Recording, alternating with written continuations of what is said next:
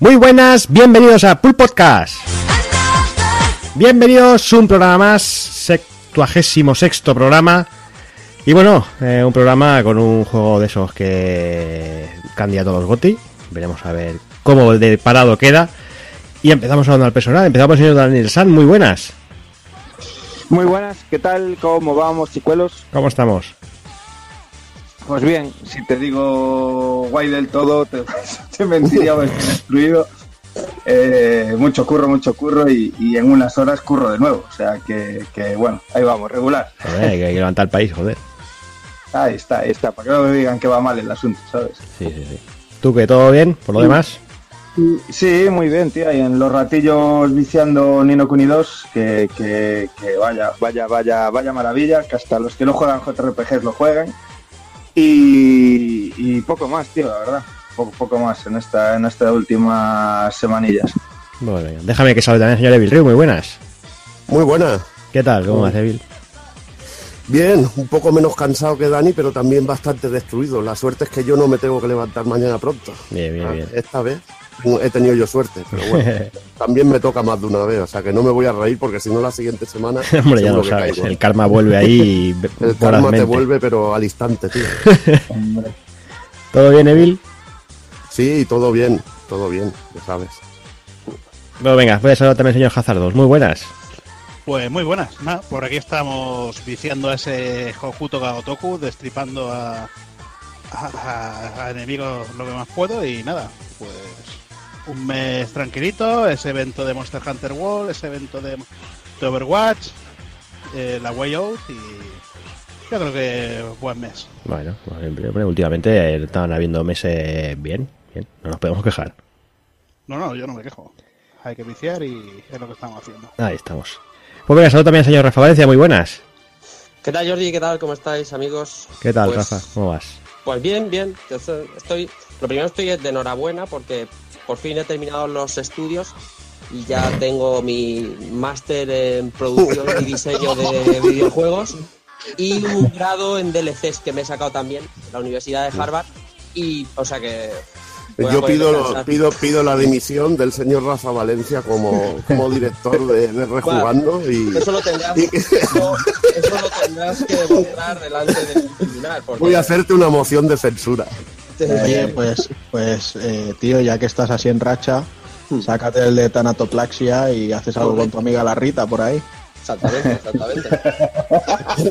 Joder. Empezamos bien. Así que... Voy a tener un currículum digno de yo qué sé, de la presidencia de la Comunidad de Madrid. Talonario, tío. Sí. Currículum de talonario ahí. Digno de ministro. Pues exactamente. Volviendo a lo serio, la semana... Pues muy bien, tío. Estoy jugando muchas cosas. Me he metido en Ni no Kuni, vuelta a Dark Souls 2, sin salir de PlayerUnknown, incluso tocando Fortnite, o sea que no paramos. Bueno, sobra el tiempo, ¿no? Bueno, la verdad es que bueno, yo te enseñaré los papeles de divorcio, qué bonito fue. Eso ya es otra historia. Pues venga, saludos también al señor Sonchama, muy buenas. Muy buenas, Jordi, ¿cómo estás, tío? ¿Qué tal, cómo vas? Bien, tío, contando ya las hordas de alemanes que invaden mi isla. Uy, cómo está el panorama ahí. Un dinerito bueno con el que puedes ir jugando a cositas como Far Cry 5, tío. Se va a quedar el Puigdemont allí solo, tío. Ya ves, tío. Joder, madre mía.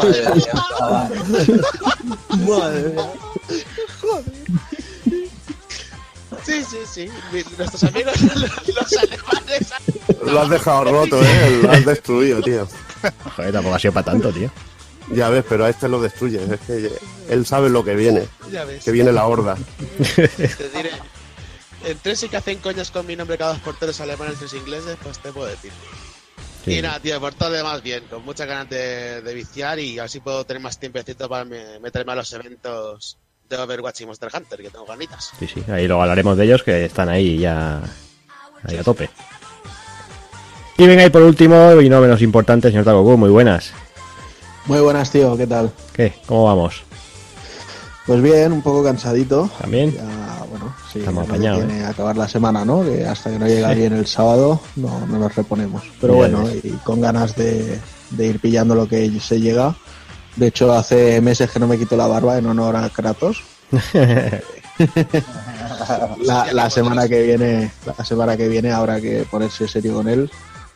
Y por lo demás, pues poco, finiquitado Ni no Kuni, dándole un poquito a la Royal Edition de Final Fantasy, bueno, ya sabes, poco tiempo y camisas de 11 varas. Bueno, como nos gusta, vamos, no va el cuero, exacto. Vamos, básicamente. Sí, somos hardcore. Sí, sí. Somos, bueno, me iba a decir otra cosa, pero bueno, me voy a callar. En fin, pues hechas las presentaciones y los saludos, vamos ahí con el lío.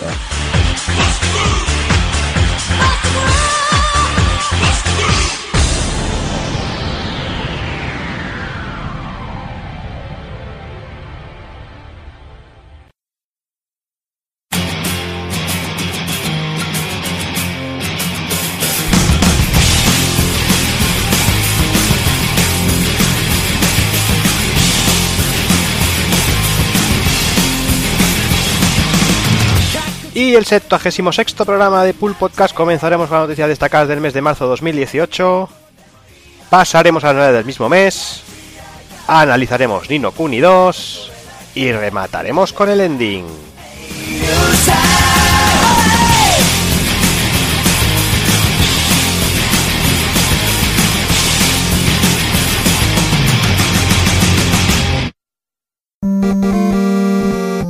Pulpofrito.com me gusta.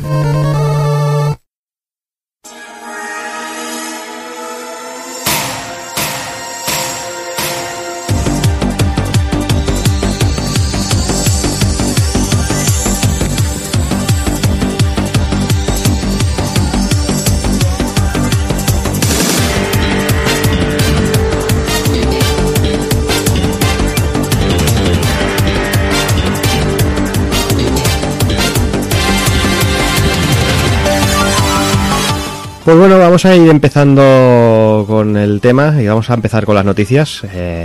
Vamos a ir a, empiezo yo con una que se anuncia hace escasos días, que el juego Sombras de Mordor termina por eliminar los micropagos. Y sí, 6 meses después del lanzamiento tiran un paso atrás y se cepillan básicamente los micropagos que afectaban a las llamadas cajas de guerra, que se podían comprar o con dinero del juego o con pasta del mundo real.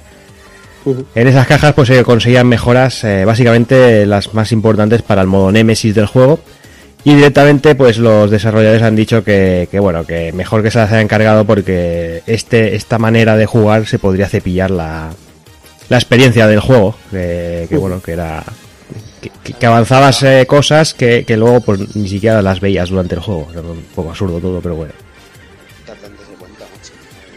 Sí, bueno, parece que van recapitulando, ¿no? Tenemos el caso de Battlefront, que tuvieron que echar marcha atrás porque la gente se los comía. Tenemos esto, y bueno, poquito a poco parece que empiezan a... Es que les han dado mucha cera, tío.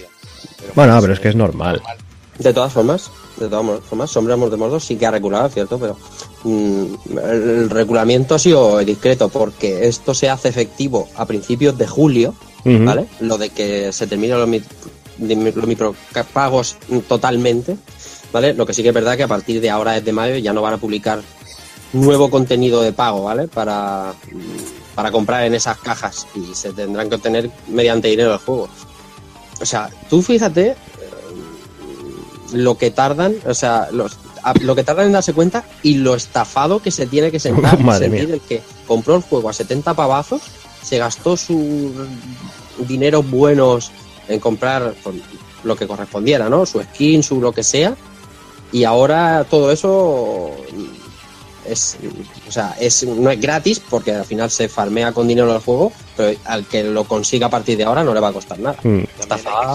Hay que ser especialista para gastar dinero precisamente en esos micropagos, porque desde el minuto cero se veían que eran una mierda, como un piano, y eso no estaba ni bien implementado, la verdad. Bueno, pero hay gente que paga. Claro, mucha gente que paga. Hay gente que paga, la pasta siempre está llena, pero vamos. Además es que el juego estaba basado desde principio en este modelo y no ha pasado como en Battlefront, que tuvieron, o sea, en el último momento pudieron recular y nadie pasó por el aro. Aquí unos... Dime. pero querían crear el sistema en base a eso, en Battlefront. Menos mal que ahí... Sí, no, era idéntico a esto. Y este estaba basado en eso y ahora, cuando se corte el asunto, pues, se va a caer todo el juego como... Claro, al final es eso, ¿no? Decíamos, ahora queda muy guay decir, ¿no? Que quitamos los micropagos, pero bueno, que has estado ahí 6 meses chupando del bote y, sí, y quizás ahora los eliminas porque ya no está comprando nadie, o sea, ya directamente está, no tienes ya beneficios y dices, los quitamos, quedamos de puta madre. Y así la gente igual compra más juegos, más Sombras de Mordor. Ahí está. No sé, yo la verdad es que lo veo bien como comentabais ahora mismo, ¿no? Lo que se hizo con Battlefront, ¿no? La gente presionó y antes de la salida del juego recularon porque se veían la hostia venir desde lejos y bueno, al final es eso. Queda igual, se va a volver a llevar Electronic Arts el premio a peor empresa del año. No, pero bueno, está bien que se vaya protestando y nos vayamos quejando de estas cosas para que tomen nota y no abusen, tío. Cuando desarrollen un Sombras de lo que sea nuevo, verás tú cómo se lo piensan de otra manera. De todas maneras, la final, en la memoria nuestra, lo que va a quedar dentro de 5 años es Battlefront 2, el juego de los micropagos. Da igual que sea un juegazo o un juego de mierda, y Sombras de Guerra a 3/4 de lo mismo. Y eso va a quedar el imaginario del jugador, sí o sí. Queda ahí el estigma, tío. Es como el cabezazo Zidane, tío. Bueno, pero en todos, la avaricia rompe el saco. Sí, sí. Mira Destiny 2, o sea... lo rápido que se ha desinflado y todavía no salió ni el DLC, como aquel que dice. Claro. Pero se ha hundido, ¿eh? O sea, desinflado es muy condescendiente. Completamente. Sí. Es que Destiny 2 tendría que haber sido una expansión del 1 directamente. Pues casi. Es que no, la cagaron muchísimo. Que es lo que inicialmente dijeron que iba a ser. Sí, y lo que hablamos nosotros que debería ser. Y se supone que iban a darle 10 años de vida. De vida. Pero es que no, es que... Y es una lástima porque tiene muy buena pinta. Y si lo hubieran hecho, yo creo, con la fórmula así. Oye, pagáis 20 euros más y ampliamos a Destiny 2. Pues tío, es una triunfada que te cagas, pero luego ¿qué pasa?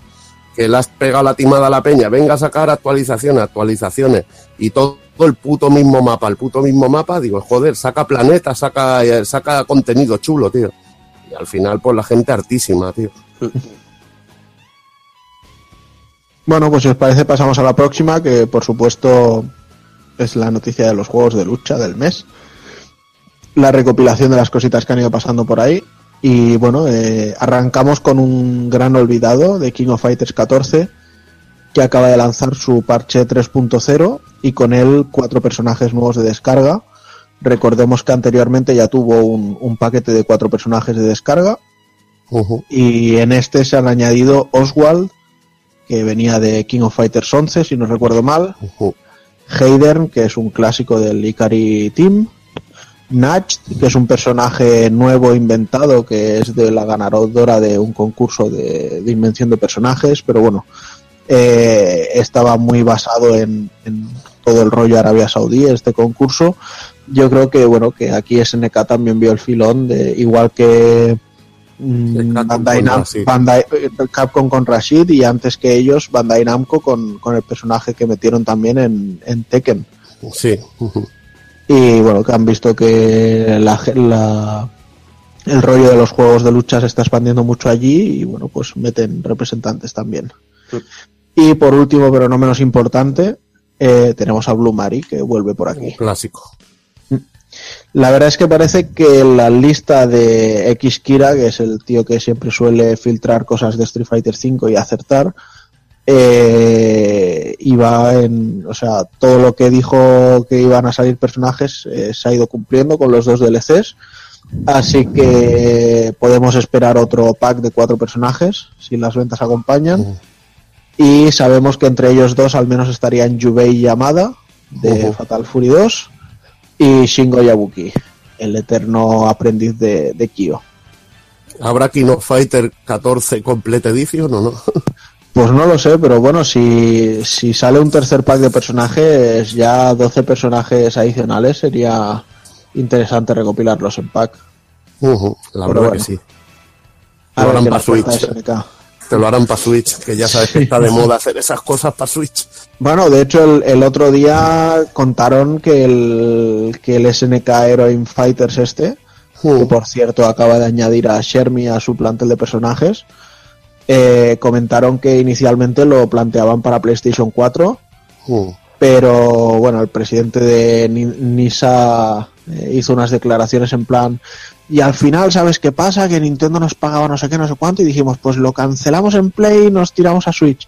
Y luego ha tenido que ser súper políticamente correcto, diciendo, no, donde dije esto, realmente quería decir tal y cual, pero bueno. Que se le ha visto ahí un poco el plumerillo, ¿no? Se le han visto los dólares en los ojos ahí. Exacto. Luego, ¿qué más? Bueno, Soul Calibur 6, tenemos a Siegfried anunciado, otro de los personajes que vuelven. Sí. Personalmente no me ha emocionado ni el personaje ni sus técnicas especiales, pero bueno. No, porque además se ve muy clavado a lo de siempre. No he visto como, por ejemplo, en Nightmare, que saca el caballo en el especial y tal, que es un poco el cambio. Aquí sigo viendo el empuje con el espadón, los barridos, el alzado con la espada. No he visto nada realmente muy nuevo en él. Y bueno, y dejando a este personaje, pues nos vamos con Fighting X-Layer, que la verdad es que me la ha bajado mucho. Y mirad que siento amor, pero al final va a ser un juego que va a salir sin modo historia, ni arcade ni nada, o sea, ni un triste final en ilustraciones. Va a salir a €60 solo en digital y va a llevar 12 personajes, con lo cual me parece una broma de mal gusto ese precio. Exacto. En digital, tan pocos personajes, no tienen ni un modo historia. Luego nos quejaremos del Street Fighter. Exacto. 5. No, pero lo primero que han hecho es salir grabando un vídeo y decir, necesito que me apoyéis y que lo compréis todos, porque si me dais mucha pasta podré sacar personajes DLC por los que luego os podré cobrar. No, me parece que se va a quedar ahí, el Store. Pues sí, no, es o la Store o abusivo. Cuando esté muy barato. Es muy abusivo y... Sí. No, y, así no. Claro, la pena es eso, que veo los personajes de DLC y veo ahí a Vulcano Rosso y digo, joder, este personaje tenía que llevarlo aquí, pero bueno. De cualquier modo, aparte de estas noticias, pues bueno, se presentó a Shadowgeist, que ya lo habíamos visto, creo que en programas anteriores. Es una especie de esculomanía, pero mucho más mazado. Y luego tenemos por ahí a dos personajes nuevos, que son Sanane y Hayate. Que bueno, pues tienen técnicas, me parece que ella iba con una lanza y él con katana. Y lo que sí que han confirmado es que tendrá un expert mode, que era el modo de training que vemos ahora en los juegos, en los que nos piden que hagamos combos imposibles. Pues si no recuerdo mal, esto nació aquí o empezó a fraguarse en la época en la que salió este juego. ¿Y qué más tenemos por ahí? Bueno, pues terminamos con Street Fighter V, para no perder la costumbre. Están calentando mucho por ahí con el nuevo personaje, con Falke, pero todavía no la han presentado, aunque sí que están diciendo, sacando como si fueran reportes falsos de Shadaloo, de que han hecho nuevas pruebas con una doll de estas clones, que le han podido poner los poderes Psycho, pero que se ha desbocado, etcétera, etcétera. Y bueno, van contando un poquito y supongo que no tardarán ya en enseñarla. Pero lo que sí que hemos visto es el traje de Bionic Commando para Guile, que la verdad es que tiene una pinta muy, muy interesante y que está desde ya para empezar a hacer las 4 pruebas y conseguirlo. Ya sabéis que se desbloquea con Fight Money y de hecho en esta misma semana también está el soldado este especial de Shadaloo que nos da 7.500 Fight Money si le ganamos las 3 veces. Así que no lo dejéis escapar. ¿Y qué más tenemos? Tenemos trajes premium, eso sí, de los que pican en el bolsillo, dedicados a Darkstalkers, a Vampire Savior, y ahí tenemos a Yuri disfrazada de Lilith, tenemos a Urien disfrazado de Donovan, y por último tenemos a Menat, que va de la compañera que Anacaris tiene en las últimas entregas de Vampire Savior, que no recuerdo el nombre. Tío. Sí. Joder, ¿no? El pecho que tiene Yuri era para ser más móvil. Sí, pues se lo han reducido, ¿eh? En el traje se lo reducen. Sí. Joder. Es Lilith total. No me coincide la talla, no me coincidía la talla. Una mamoplastia ahí. Ya te digo, ya. Pues venga, pasamos a la siguiente y como este mes no hemos tenido Nintendo Direct, vamos a un poquito de Monster Hunter World, Y es que ya se ha lanzado el evento de primavera desde el pasado día 6 de este mes de abril hasta el día 20. Tenemos este nuevo evento. Básicamente se han producido cambios en la decoración de Astera. Muy chulo. Sí. Una cosa muy interesante es que vuelven la mayoría de eventos ya pasados, con lo cual que la gente que se quedó con las ganas de del traje de Ryu de Street Fighter, de los de Horizon y todo esto, se pueden volver a realizar. Pero el de Street Fighter, al principio al menos hacía falta tener una partida grabada de Street Fighter. No, pero ahora creo que ya está liberado para todo el mundo. Ahora ya no. Ahora está bien eso. Sí, la verdad que sí. Sí, sí. Se ha aumentado los bonus por conexión diarios, hay un nuevo plato en la cantina. Se ha introducido una misión de 9 estrellas para mayores de nivel de cazador 50, que es un Devil Joe ahí todo pepino. Ya ves, chaval. Y hay una nueva misión de 7 estrellas para rango de más de 13, que es de caza de doso dagorón. Y desde esta mañana, de hoy viernes, ya está disponible el traje de Mega Man para los gaticos, que no puede ser más feo. Hay que ser hijo de puta, parece esa mierda de diseño. Ya ves, porque tío, es feo como otra vez. Podrían haber hecho algo cachondillo. Es horroroso, coño. Ya que estás, haz un traje de Rush, tío. Ya, no sé. Sí, tío, haz el traje de Rush y es más cachondo. O haces un Mega Man bien hecho, tío, no esa mierda que han hecho. Sí. Que parece el Minecraft, ¿no? Sí, sí.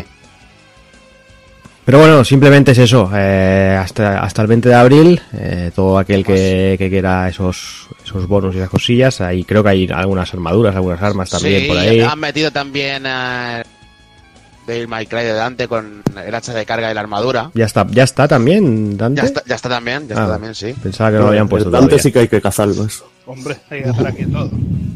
Está muy chula, están metiendo bien de contenido, apoyando a la comunidad con eventos, manteniendo el juego, lo que toca. Muy bien. Preparando el juego para cuando salga en septiembre el Master Race. Claro, ahí también me tendrás ahí dando las dos. Lo que he visto, le han metido muchas misiones de cazar a 5 o 6 bichos de los bestias. Sí, pero normalmente ese tipo de misiones, aparte de con gente, tienen la vida un poco más rebajada, así que es asequible. Sí, pues estoy leyendo por ahí, marca el 26 de abril, Dante. Eso, 26. Ah, vale, es que ya me parecía raro porque no había leído nada todavía. No, sí. Del 26 de abril al... Pull Podcast, esto no te creas que es una revista. Al 10 de mayo. Sí, sí. 26 de abril al 10 de mayo. Si nosotros no hemos dicho... No... ¿Qué te pasa, Juan? Es que no iba a decir, si nosotros en el análisis del Ni no Kuni no hemos dicho que el combate es un musou, no vamos a decir, no lo vamos a decir. Claro, luego he pensado, digo, no, mierda, pasado, claro, presente, maldad, futuro. Sí, es lo perdona, que tío, perdona. Cuando está todo grabado es lo que hay. Hemos grabado antes el análisis porque Dani se tenía que ir a dormir y punto, ya está, no pasa nada. Se dice y ya está. Luego se corta, se pega por detrás y ya está.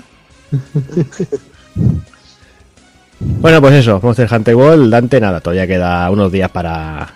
Sí. Para eso, por lo que leo, del 26 de abril al 10 de mayo. Sí, queda un poquito, me cola. Venga, pues ahora sí que voy yo. Final Fantasy XV, tenemos nuevos DLCs anunciados.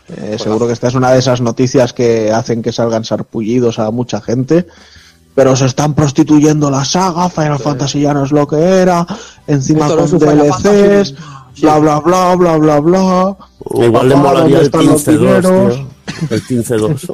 Exacto. Y total, pues bueno, que los buenos de Square Enix nos han anunciado que piensan seguir ampliando el modo multijugador de Comrades y de hecho planean 2 actualizaciones para ese modo de juego durante el año y además planean lanzar una versión independiente del Comrades, no sé si física o qué. Y luego lo que sí que han anunciado es que para ya 2019, no sé si los primeros capítulos son para finales de 2018, pero si no, 2019, tendremos 4 capítulos nuevos de DLCs en la historia y que ampliarán un poco más todo el mundo de Final Fantasy XV. El primero de ellos, el episodio 1, es Ardyn, el protagonista, y se titula El conflicto del sabio. Y supongo que sabremos un poquito más de sus motivaciones y todo el camino que sigue con nuestros protagonistas. Luego tenemos un episodio adicional que se llama Aranea, el principio del fin.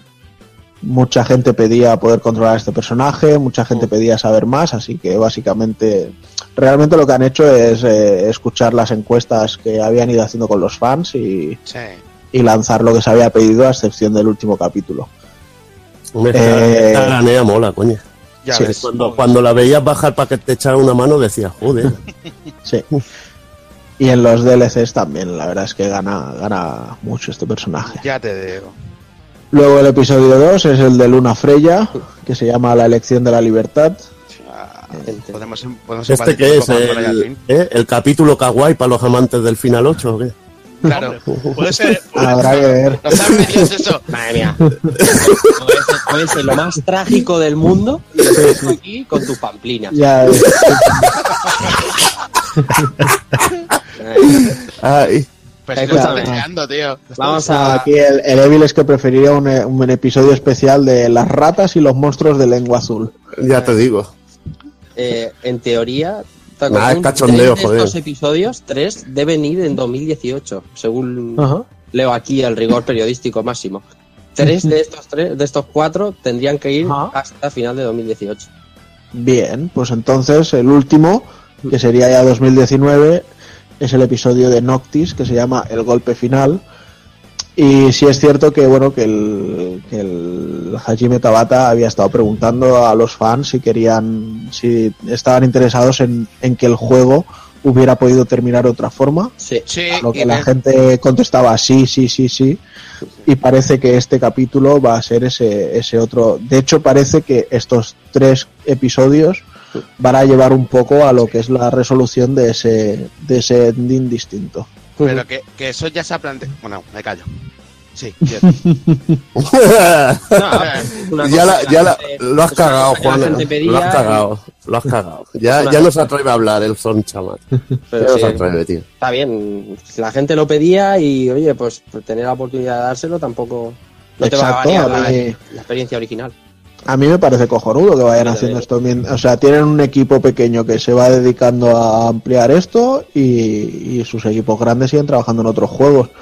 El año que viene no hay Final Fantasy. Bueno, en teoría tendría que estar el 7 remake ese, pero bueno, pues al menos sabemos que un poquito nos desquitamos con estos DLCs. ¿Y el Kingdom estará este año o no? El pitonizo que dice. Lo han fechado el 21 de octubre, hoy precisamente, pero no lo ha fechado Square Enix, ¿eh? O sea, de esta que se te cuela una filtración en una tienda, 21 de octubre, que sería la gran hostia, pero bueno. Ya ves, porque el día siguiente en mi cumple, así que lo tengo ahí. ¡Pam! ¿Qué tendrá que ver? Estoy hablando de Red Dead Redemption, que te cumple, que te dé por culo a ti.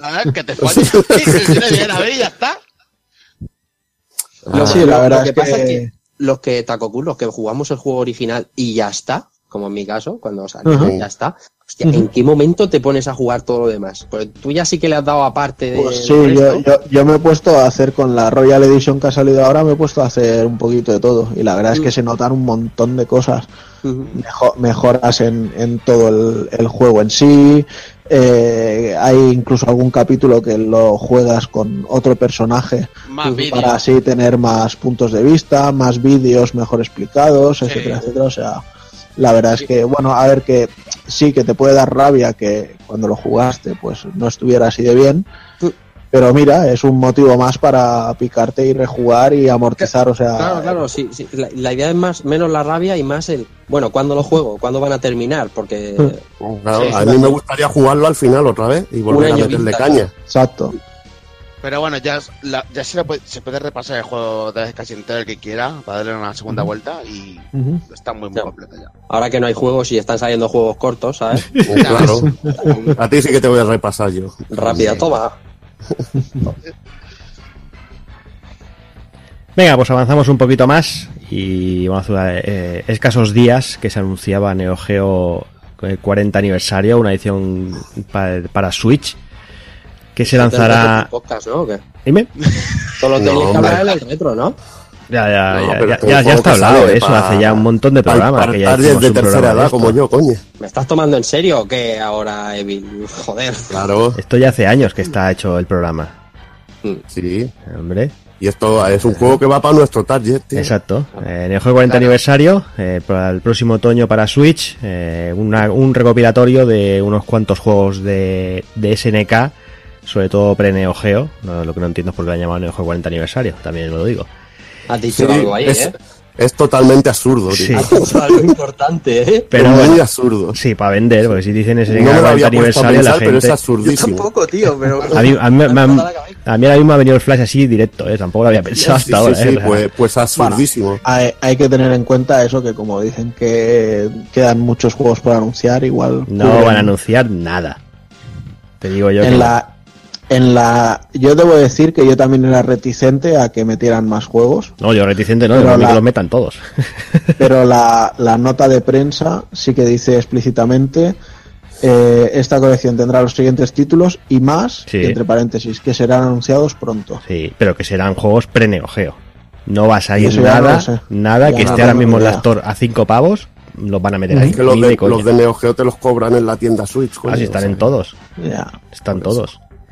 Bueno, aquí pues lo típico en estos recopilatorios, con Safe States, con rebobinado, modos galería, a 1080, bueno, está bien. Y cositas de los juegos que se han anunciado, de momento, el Alpha Mission, el Athena, el Crystalis, el Ikari Warriors 2, el 3, Guerrilla War, el POW, el Prehistoric Island, el Psycho Soldier, Street Smart, el TNK 3 y el Vanguard. Y sí, como dice Tagokun, que habrán más por anunciar. Bueno, vale, el 2 es el Victory Road. Exacto. Ahí está. A mí lo que me mola sí. Es que muchos llevan su versión de arcade y aparte la de consola. Sí. Que en el caso de algunos juegos está mejor la de consola que el arcade. Sí, no, es buen detalle. No, a ver, si al final si meten unos cuantos más, a ver, ya con estos yo para mí ya lo veo bien. Yo con tener ahí me apetece jugar al Guerrilla War muchísimo. El Guerrilla War, el Prehistoric Isle y todo eso ya son juegos buenos. Pero que es lo que digo, que yo dudo que metan nada que sea Neo Geo, porque es que eso ya está en las stores y se están vendiendo, y se están vendiendo bien además, y se están vendiendo, creo que son a 5 pavos, y mucha gente que los está comprando. Obviamente no te van a meter aquí por un cartucho de 40 euros, se van a pegar un tiro en el pie, creo yo. ¿40 euros tú crees? Hombre, más no creo, ¿no? Y ahí no sé. Y todo. No sé si es full price o... No creo full price, esto lo pondrá... La edición es especial, sí, pero esto saldrá bastante más barato. Yo creo que 39,95, creo. Unos 39,95. Todavía lo veo por lo menos meditable, pero vamos, si es full price... Hombre. No. Y bueno, lo que decíamos, el programa 10 de Retro Pull Podcast, que lo dedicamos al pre-Neo Geo, SNK pre-Neo Geo, están todos estos juegos comentados y unos cuantos más, así que si a alguien le apetece, pues por ahí anda subido el programa, vamos. Qué buen youtuber. Tendrías que ser youtuber, tío, el autor. Sí, y así podría jugar a hacer mis partidas. Y un apunte, que también esto estaba en PSP, una colección con todos estos juegos, lo que no estaban las versiones de consola, creo recordar, pero están en PSP en un recopilatorio de SNK. Exacto. Pero era un disco de mierda y plastificado. Sí, y en el mame, porque seguro que son ROMs. Ya. Sí, y yo lo pongo en mi Raspberry, güey. Yo me lo pongo en la Raspberry. Haciendo de las suyas, sacando 3 o 4. No mames, güey. Eso estaba pensando yo, pero no lo he dicho. Bueno, pues va, entro yo por una rápida. En la Neo X también estaban. También. Y vaya atrocidad. Venga, entro con una rápida. Spyro Reignited Trilogy. Llevaba mucho tiempo diciéndose y hablándose que si sí, que si no, rumores por aquí, rumores por allá, maquillate. Y finalmente Activision lo ha anunciado. 21 de septiembre, sale para casi todas las plataformas habidas y por haber, de las grandes, a 40 pavos. Y lo desarrolla Toys for Bob, que es la compañía que está preparando el Crash Insane Trilogy en Switch o que ha hecho los últimos Skylanders. Bien, ¿no? Todo el mundo lo esperaba, o está todo el mundo como muy loco, ¿no? Con Spyro. Yo no. Yo tengo que decir que yo nunca, o sea, yo no he probado la franquicia de Spyro, o sea, cuando salió estábamos ocupados probando otro tipo de juegos, pero eso mismo también me pasó con los Jak and Daxter y con Ratchet and Clank, y la verdad es que con los remasters de PlayStation 3 descubrí mucho con esos juegos. Y al menos con este pretendo hacer lo mismo, al menos intentarlo. Porque pues igual te llevas una decepción, ¿eh? Así de claro. No, que se pinta muy bien, ¿eh? Sí, verse se ve muy bonito. La comparativa es aplastante. ¿Y el juego para jugar con tus nenes, tío? Sí, pues sí. Puede ser la hostia. Ah, bueno. Que no era todo Mario 64, hombre, había más cosas. Spyro es el juego de la infancia de mucha de la gente Sí. De la mía, por ejemplo. Sí, la tuya, sí. Iba a decir de los que nos escuchan, pero a lo mejor de los que nos escuchan no, pero sí que del grueso de la industria del videojuego ahora sí que es juego de infancia. Pasa que recuerdo que ya por aquellas no era ni siquiera de mis favoritos, por ejemplo, en comparación con otros que había, ¿verdad? Claro, estaba liado con el Street Poker el niño. Oiga, seguimos con otra noticia, con otro remake. Os acordaréis que allá por el 2009 se anunció un remake de Toki y ahora se ha anunciado, Microids ha anunciado que lanzará este remake finalmente para Switch. Qué ganas. Sí. Bueno, pero que creo que al final ni siquiera va a ser el mismo remake, ¿no? No es el mismo. O sea, es el mismo trabajo desde cero. Trabajo desde cero, ahora lo comento. Porque, bueno, el juego cuando se anunció en 2009, la cosa se fue atrasando por una cosa y por otra, y en 2013 se llegó a aprobar el lanzamiento para Steam, aunque nunca ocurrió. Ya en 2016, el responsable de Golgoth Studio, la gente que se encargaba del juego, anunciaba que el juego pasaba a financiarse a través de Patreon, y bueno, achacaba los continuos retrasos con la colaboración con la gente equivocada. Además, añadían que el juego el apartado artístico estaba totalmente terminado, pero que había que rehacer el código totalmente porque sé que jugablemente era un castañón que no había por dónde cogerlo. Y ahora han cogido las riendas del remake, estos de Microids, que básicamente es gente que estaba trabajando en este remake de Toki y por eso están ahí metidos y por eso lo han levantado. Pero sí, más o menos lo que tú decías, Tao-kun, se ve que artísticamente estaban contentos con el resultado, pero jugablemente se ve que era un puto desastre y por eso, por una cosa y otra, acabó. Pues si era un desastre y han vuelto a contratar a la misma gente. No, bueno, son gente que trabajaba ahí. Pero bueno, me imagino que quizás el motor lo habían subcontratado a otra persona porque sobre todo achacan haber trabajado con la gente equivocada, ¿sabes? Haber colaborado con la gente equivocada. No sé si hasta qué punto puede venir por ahí. No, puede ser el programador, tío, tranquilamente. Por eso... Sí, tienes que conseguir la jugabilidad del Toki original, o sea que... Necesitaban un Nasir ahí, ¿no? Un tío, un picador de código, ¿no? Como dirían. Qué funesto recuerdo, cabrón. Hay ganas para ver el Toki ese.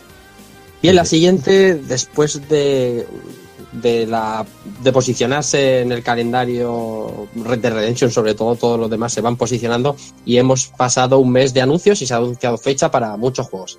Se ha anunciado fecha para Dragon Quest 11, para Spider-Man y para Shadow of the Tomb Raider. ¿Qué quedarían?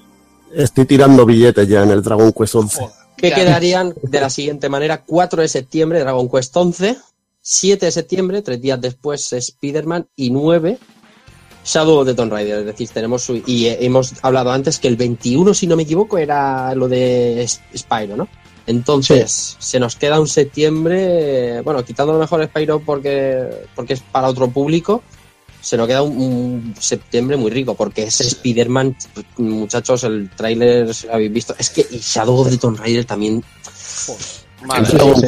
Se queda un septiembre de rodilleras. Pasta Dragon Quest. Sí, pasta Dragon Quest, porque el gusto nuestro es el que es, pero es que son otros dos juegazos. Bueno, el Spider-Man, ya ves, joder. Cualquiera le dice que no, el Spider-Man huele a Batman, que vamos, desde aquí, de guapo. Y el Tomb Raider, madre mía, es que es totalmente mentira. Pero es que sabéis que el Tomb Raider lo pillaréis después porque bajará de precio. Sí, sabéis. No va a ser así y lo sabes. Es cruel, pero es que no debería salir en esa fecha. Bueno, tío. Hablando de crueldades, el Dragon Quest también lo pillaremos bajado de precio porque no venderá una mierda y bajará rápido. Bueno, pero yo lo voy a pillar el primer día, el fucking primer día. Claro. Pero eso, el vicio que te vas a pegar no te lo quita Cristo. ¿Pero qué versión sale de Dragon Quest 11? De Play 4. La Play 4, porque la 3DS no viene, si no me equivoco. Esto ya hablo de memoria. No viene, no llega. Y la de Switch estaban teniendo problemas con el Unreal Engine, o sea que no. Sí. Y además lo que mola del Dragon Quest es que viene una versión mejorada con algunos improvements y cosas así. Así que guay. Y dice que viene sin ningún tipo de censura, con todo el contenido. Y lo mejor es que querían que tuviera más retraso porque querían sacarlo con la versión de Switch, y como la versión de Switch no ha podido ser de momento. Pues lo que no entiendo lo de la fecha de las compañías, hacerse una competencia con títulos tan buenos en un mes, tío. Eso nunca lo entenderé. Lo que pasa es que Evil, vamos a hacer... O sea, a ver, las fechas de las cosas se deciden con meses de antelación, con muchos meses de antelación. Pero las coincidencias esas yo las cambiaría, tío. Yo las cambiaría. Acuérdate de lo del Titanfall 2, tío. Es que eso fue como el tiro en el pie más. Bueno, pero también tienes que tener un poco de confianza en tu producto, ¿no? Y sobre todo porque dicen, a ver, tenemos que sacarlo entre esta fecha y esta fecha por determinados motivos. Sean legales, sean de pasta, sean de licencias que caducan. ¿Y qué hacemos? ¿Nos juntamos 3 juegos en septiembre y competimos entre nosotros, o lo metemos en octubre con el Red Dead, como decíamos antes, y nos vamos a tomar por culo? Y posiblemente, la situación es cierta, Square Enix lleva en octubre también Kingdom Hearts, que tampoco pueden darse de hostias 3 juegos de Square el mismo mes, ¿sabes? Claro.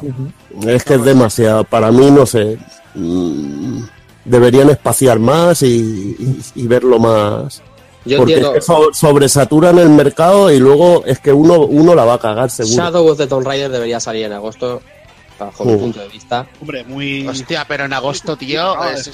¿Qué hay en agosto? Nada. Si alguien me dice un lanzamiento fuerte en agosto... No hay nada. En agosto hay dinerito, hay vacaciones, claro, y hay Tomb Raider, o sea... Claro, a mí cuando salía un Tales en agosto, es que... Pues el perfecto para agosto es el Dragon Quest. Sí, lo que pasa es que Dragon Quest no tiene que competir especialmente contra Spider-Man ni contra Tomb Raider. Dragon Quest tiene que competir contra que haya cualquier juego, entonces si en agosto no sale nada, pues el Dragon Quest, el que quiere comprar Dragon Quest lo quiere comprar, salga lo que salga, delante o detrás. Sí, pero somos 4 gatos. Bueno, pues los 4 gatos que lo vamos a comprar. Los 4 gatos al final acabamos siendo 3.000, 4.000, 5.000, como los del Persona 5 y... Podemos ser muchos al final. Claro. Pero Spider-Man pinta que se va a comer a Lara. Hombre. Pinta, iba a tener publicidad en la tele, iba a tener de todo. Spider-Man pinta que se va a comer muchísimas cosas. Sí. Entonces, bien, se pinta a final de año entretenido. Falta pasta. Pues sí. Y voy a volver a entraros con una noticia muy, muy, muy rápida.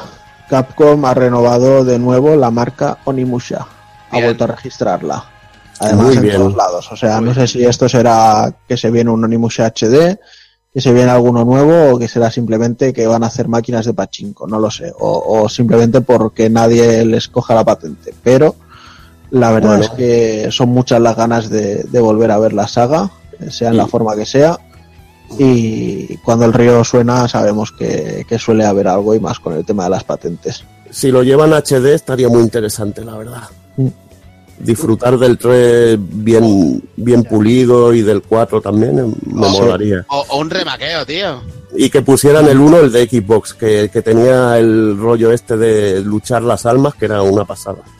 Pero ¿qué coño os pasa de remakes y de HDs y hostia? No, que me molaría. Y un Onimusha nuevo, tal cual. Sí, Onimusha nuevo, eso, ¿qué coño pasa? Eso sería la polla. ¿O desarrollado por Ninja Theory? No, la hostia, entonces tío. Ya me baja la erección mucho. Hostia, pero es tan técnico. Que sea más acción como los Onimusha, no tan como el mío. Me bajaría la erección a mí si fuera de Ninja de esto. Ninja de esto, tío, es que... No sé, es que no, Ninja Theory o... No, pero de esto, ¿nos estás diciendo que el Ni es malo o algo? ¿Es algo así? No, está hablando de Ninja Theory, yo me confundí con... Nada de Team Ninja, hablo de los del... Exacto. Hablo de los del remake, el DMC o el Hellblade Senua Sacrifice. Que es cachondeo, a mí que salga, y ya seguro que caigo. Hay que pedir, hombre, para un remake HD ya habrá tiempo. Claro. No, pero es con lo que se empieza. Se planea el mercado, hostia, ¿quién le interesa otra vez Onimusa? Se empieza por decir. Tiempo, no se empieza así. Mira, yo pero ahora se me... Yo estaría orgulloso de ti. Se empieza por decir Onimusha nuevo. Y entonces dices después, mientras tanto, el Onimusha HD. Ahí está. Lo que pasa es que, por ejemplo, está bien que se recuerde Onimusha porque molaría verlo bien, bien maqueados, porque ya ha pasado con Devil May Cry, pero la vergüenza del Devil May Cry es que tienen lo mismo en la 360 y en la Play 3, tío, eso es una vergüenza. Qué vergüenza, tío. Por eso es la puta vergüenza. Un Onimusha pues sería bien recibido hasta una HD, porque hace tantos siglos, tío. Saltó el camino... O sea, hago un remake de los primeros. Ya te digo. De Macrae, tío. Y todo, qué cabrón. Bueno, pues nada. Este mes hemos tenido el nuevo evento de Overwatch. Ajuste de cuentas. Empezó todo con un cómic en el que veíamos cómo destruían una de las oficinas de Overwatch en Oslo. Y pues nada, tenemos un evento que para mí es el mejor de todo el juego, de lo que hemos tenido en 2 años, con un modo de historia en el que vemos a 4 personajes de Blackwatch, que serían en este caso Reyes, antes de convertirse en Reaper, Moira, tenemos al Cyborg Genji y luego tenemos a Macri. Y es que tiene modo historia, tiene vídeos y bueno, tenemos que ir avanzando en una misión en Venecia, destruyendo nuevos enemigos, modo hordas, y es que es espectacular. Además mola cómo intercalar el vídeo y luego te metes en la acción, y luego la misión, los enemigos que te salen no son como los anteriores, que son una puta porquería, torretas. Aquí enemigos que te retan, se mueven, te van a por ti a saco. Muy, muy bien, la verdad. 15 gigas de actualización, ¿no? Ya ves, chaval. Toma, frescos. Y con la actualización, obviamente, nuevas skins, claro. Claro, hay una skin nueva de sombra que he visto por ahí, que madre mía. Es que yo creo que todas las skins de esta actualización...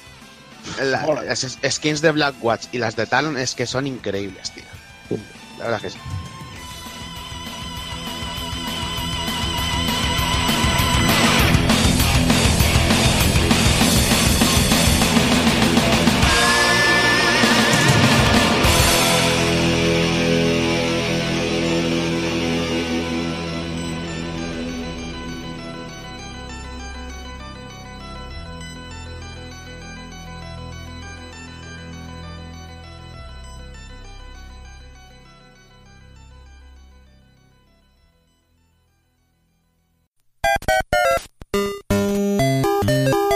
Visítanos en pulpofrito.com. Te esperamos.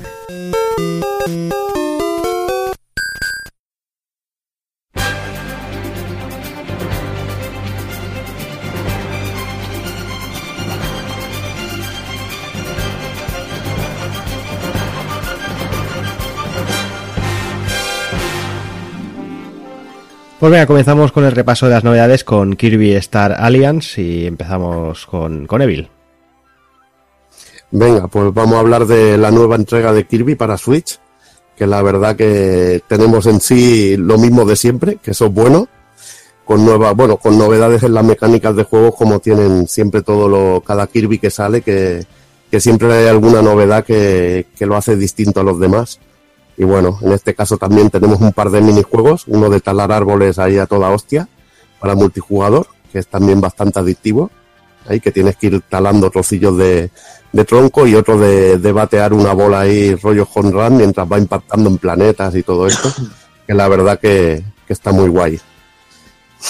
Siempre mola lo del rollete de los minijuegos multijugador. Y si vamos al juego ya en sí, pues la principal novedad que tenemos, tenemos una historia rollo planetario, en el que viajaremos viajaremos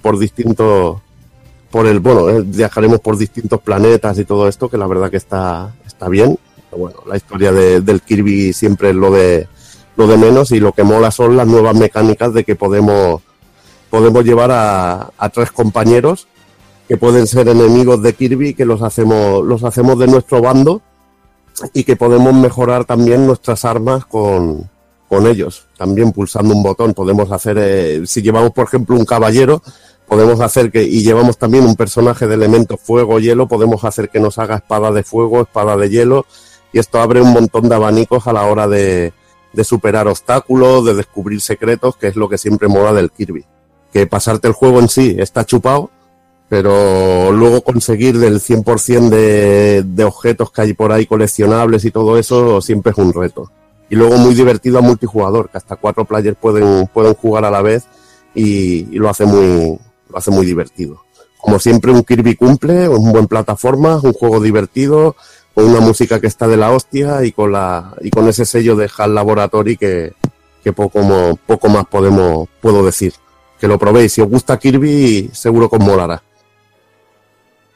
Venga, pues seguimos con A Way Out, una apuesta bastante interesante, creo, ¿no, Hazard? Hostia, muy interesante. Como decía Joseph Fares, fuck you Oscars, que le den por culo a los Oscars, porque madre mía, se ha marcado un juegazo con una historia muy muy interesante. Y el tema de que sea un juego así en partida, pantalla partida, que puedes jugar tanto en cooperativo en un mismo ordenador, una misma Play 4 o One, también puedes jugar cooperativo online y ves en todo momento lo que hace tu compañero. Hay momentos como persecuciones en el que cada personaje va por un sitio diferente y pasa todo a pantalla completa, centrándose solo en ese personaje, y cuando se cruzan los dos, pues pasa el otro jugador a controlar al suyo, y es que es espectacular, una historia buenísima de principio a fin. Empezamos en la cárcel y tenemos que escapar para vengarnos de un mafioso, y muy interesante. Y yo la verdad lo he flipado, tiene 2 finales diferentes.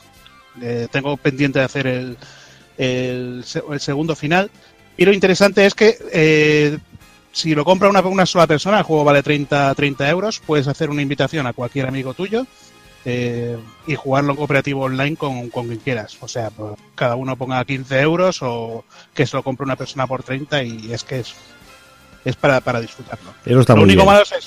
Lo único malo es eso, es un juego solo para cooperativo. Uh-huh. Pero eso está muy bien, eso que han hecho, que compra uno y puede jugar quien quiera con él, simplemente sí, bajándose el juego. Está muy muy bien eso. Se han portado muy bien ahí, claro. Pero y si lo compras físico también lo puede jugar quien quiera con él. Sí. Claro, bajándote la demo. Exacto. Sí. Joder. Simplemente hay que jugar con el que lo tiene original, ¿no? Pues, o sea, tú lo pagas y él te invita y entras en su partida.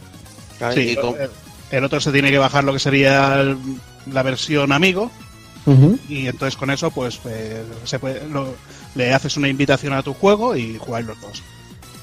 Uh-huh. Interesante. Hay algo parecido, aparte del Brothers, que también era de esta gente,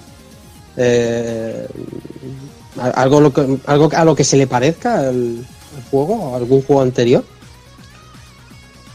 Pues que yo sepa no, pero hombre, a ver, los juegos cooperativos tipo Gears of War y todo esto, pero claro, eso no son a pantalla partida. Aquí lo que pasa que al ser pantalla partida... Pues, tú sabes que el cooperativo estaba en Sega, hombre, Rafa. Sí, pero me refiero, me imagino que habrá un montón de interacción entre unos y otros, ¿no? Ayudarte a pasar... No sé, imagino.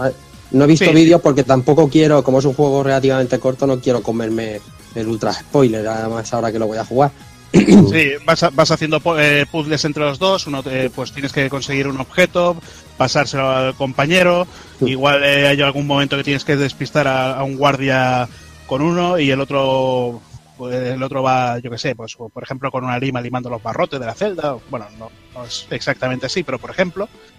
Y bueno, el juego no es un juego así de acción, es más como un The Walking Dead así de aventura, pero un poquito más, no tan lento, pero bastante bien. Y me comentaban a mí que era muy película interactiva. Hostia, película interactiva y un guionazo que madre mía. Uh-huh. Bueno, con una cárcel, como dicen siempre, es muy difícil cagarla, tío. Un rollo carcelario y eso.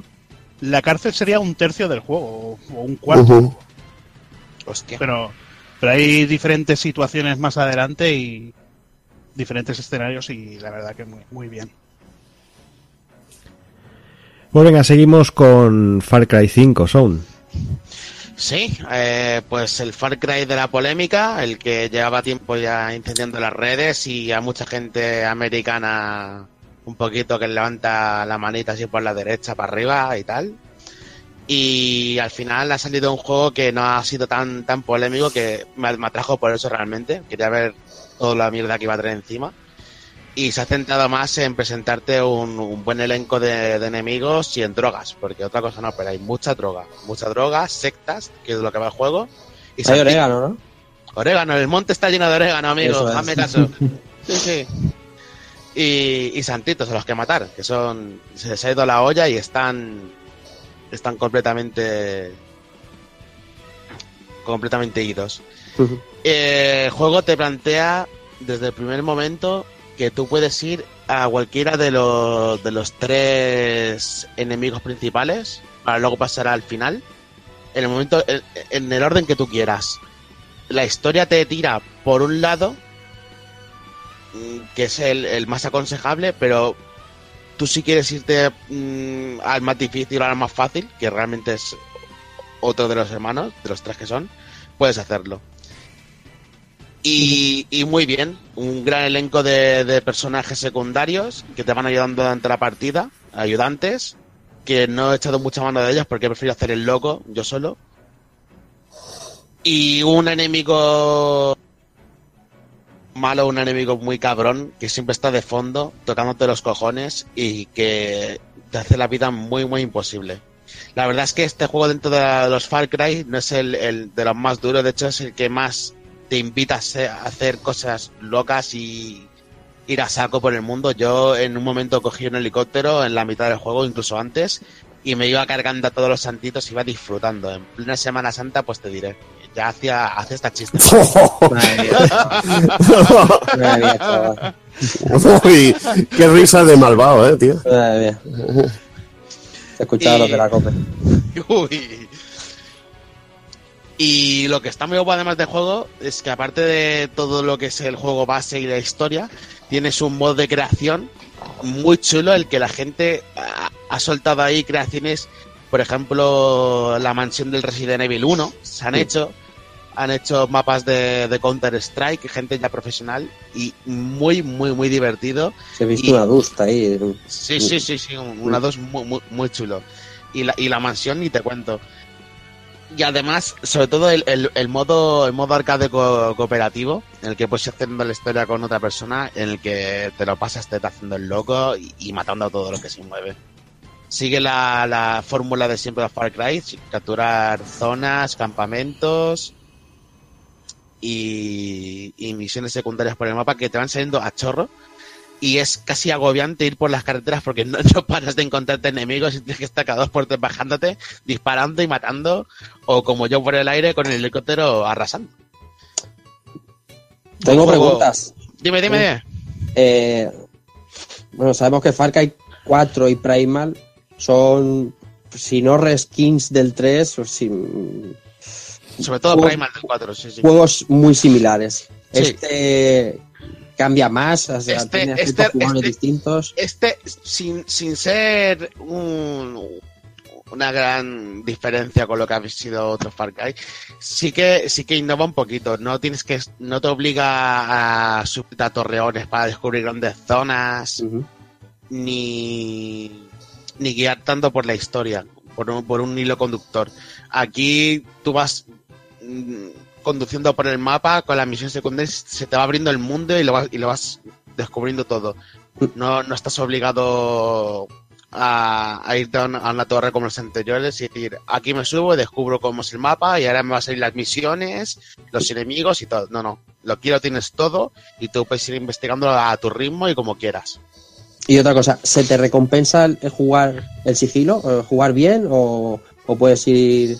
No hay una recompensa como tal realmente. Además, ahora en este Far Cry tienes un sistema de puntos muy fácil de asignación como de rol. Lo que has visto en el Assassin's Creed Origin, sí, en el que te potencias ciertos atributos.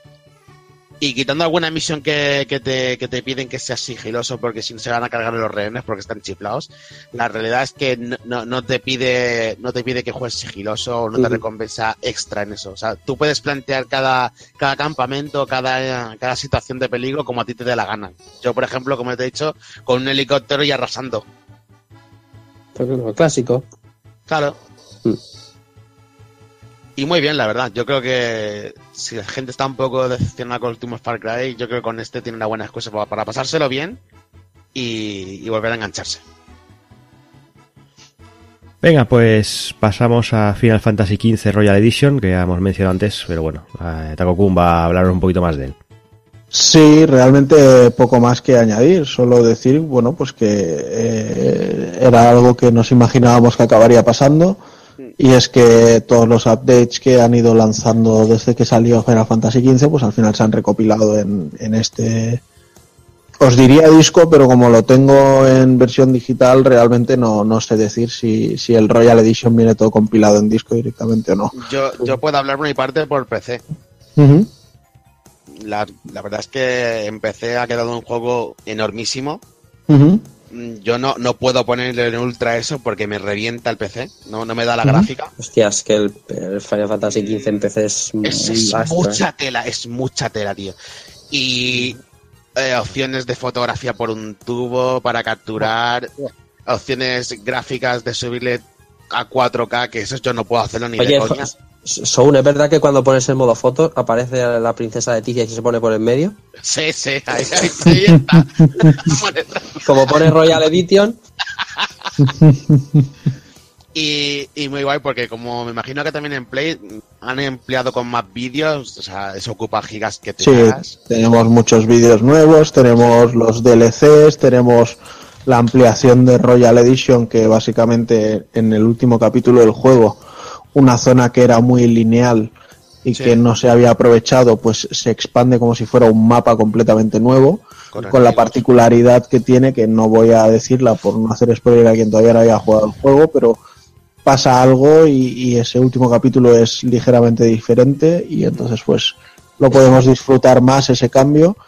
Y no sé, yo creo que si hay alguien que todavía no ha jugado Final Fantasy XV y tenía el gusanillo de probarlo, esta edición viene con una cantidad de contenido suficiente como para decir, lo vas a disfrutar, y las cosillas que nosotros nos tuvimos que comer en su día, o de alguna pequeña incoherencia, algo que no estaba bien explicado, etcétera, etcétera, ya lo van a tener directamente todo más que mascado y disfrutable para al menos esperar a los siguientes DLCs. Oye, Juanan, ¿tú cuántas, en total, con lo que se añade esta Royal Edition, cuántas horas de contenido se añade al juego original? Más o menos, tampoco se puede ser exacto aquí. Pues mira, los DLCs ya de por sí cuenta que la hora y media a 2 horas de cada DLC la tienes. Sí, eso es en pasártelo, porque luego además son rejugables, claro. Te hacen rollo time attack, etcétera, etcétera, o sea que y incluso de conseguir, por ejemplo, con la de Gladiolus, o Gladio, consigues nuevas habilidades una vez que la terminas para usarlas en la segunda vuelta y cosas así. Entonces pues ahí ya le tienes unas 6 horitas más. La Royal Edition ya os digo que no la he llegado a expandir y entrar en ella, pero se habla de que hay 3 o 4 jefes finales, de que hay varios enemigos, etcétera, etcétera, o sea que yo creo que perfectamente sus 15-20 horitas de más va a dar. Nada mal, nada mal. Y esto no viene al pelo porque nosotros hicimos un podcast especial de Final 15 dedicado, y hay cositas que, si recuerdas, dijimos que se quedaban un poco en el aire, pues eso en vídeo se expande y se explica. Así que muy bien. Pues nada, finalizamos con el DLC de Dragon Ball Fighter Z, Sound. Pues han añadido lo que ya se fue anunciando, que era Broly y Bardock. En el primer caso tenemos al bicharraco de Broly, que pensé que iba a ser más lento de lo que realmente es, que no lo es tanto. Es un mastodonte que gana mucho en defensa, o sea, tú le puedes atacar y tienes unos frames en el que es invulnerable y te sigue arrasando el muy cabrón de él. O sea, literalmente es una bestia que pasa por delante tuyo y como en las películas te coge por la cabeza y te estampa contra el suelo.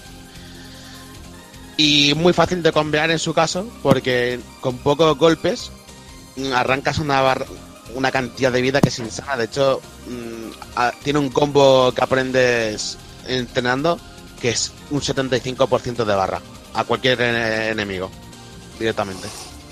Un bicharraco que para tenerte tercer personaje es la clave, el cabrón de él. Y Bardo, en cambio, es un personaje mucho más ágil, que para tener de primero, para abrir el combate, va de cojones, porque es muy ágil y además tiene golpes que te pillan casi toda la pantalla y está muy muy dedicado. Me recuerda a Gohan, que es en el combate puro cuerpo a cuerpo, y luego pillarte en el aire y castigarte con algún Kame o especial, que tiene, por cierto, tiene tres. Tiene uno en el suelo, el que se transforma en Super Saiyan, y luego tiene el de la jabalina, el Kame que tiene para arriba, que es como el Gali hijo de, que te castiga en diagonal. Uh-huh. Un muy buen personaje, la verdad, para abrir, y muy muy ágil. Yo no lo he estado usando tanto como Broly, porque me llama más la atención el otro por lo bicharraco que es, pero nada difícil de usar y además muy satisfactorio de llevar y sobre todo de ver, porque mete unas leches que te cagas. Pues bueno, con esto, pues eso, cerramos las novedades. Os dejamos con unos minutillos musicales y volvemos con el análisis de Ni no Kuni II.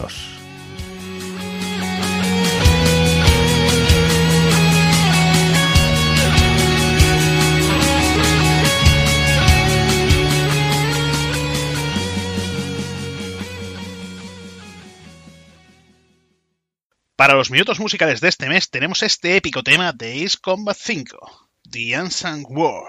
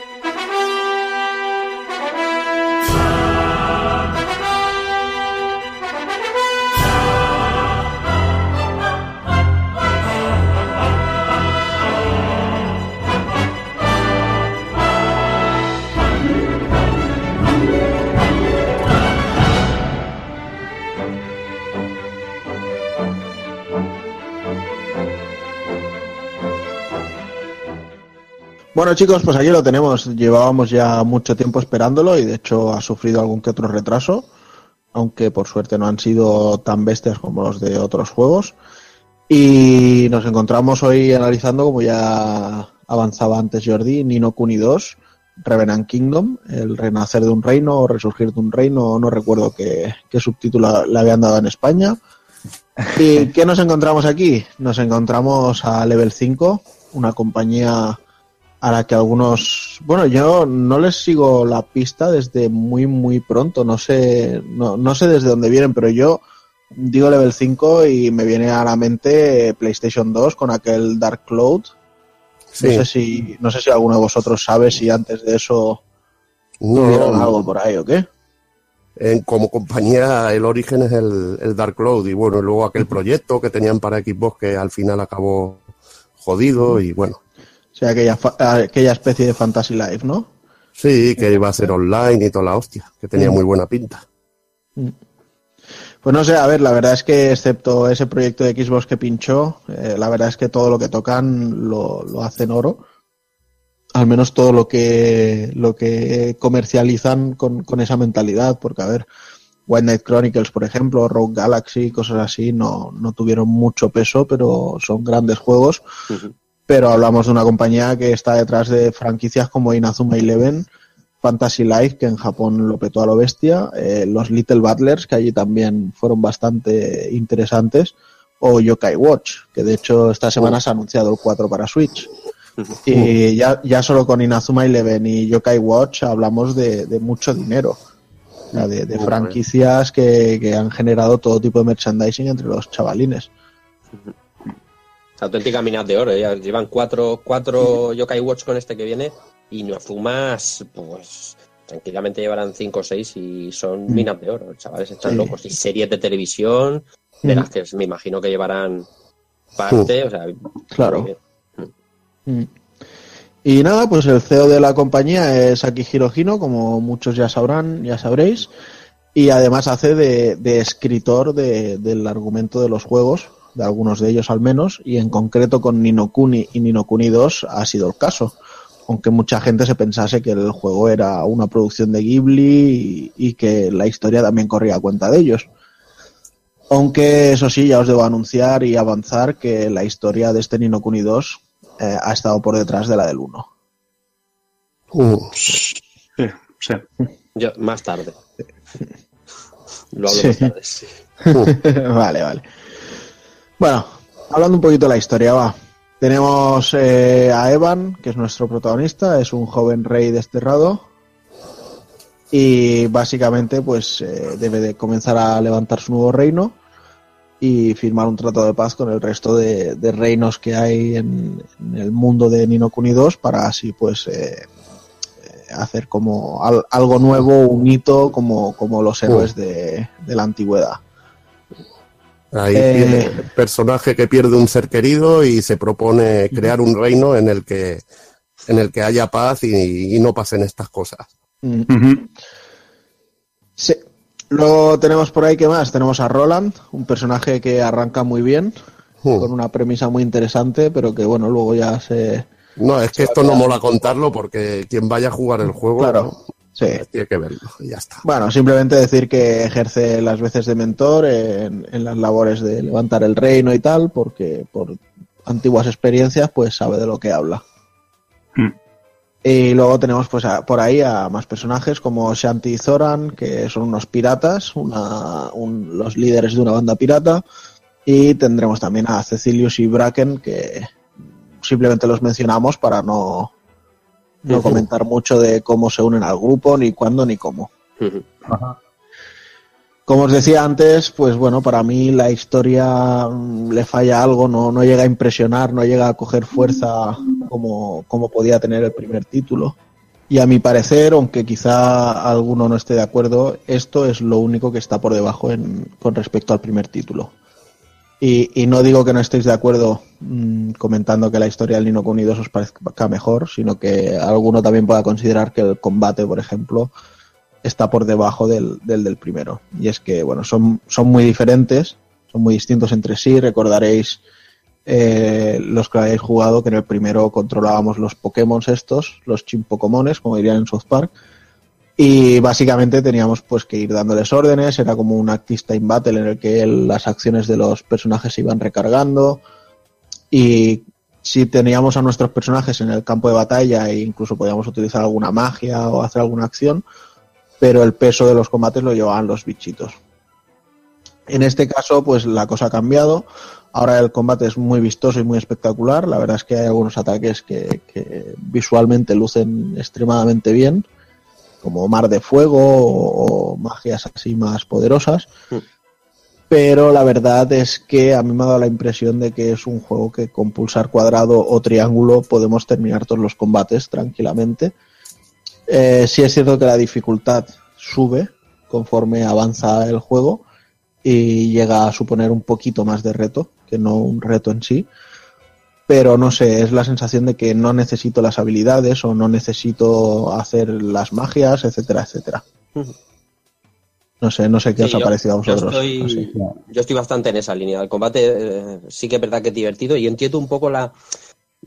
llamamos no casualización, pero sí el traerlo un poquito más a la acción, porque en realidad es más divertido.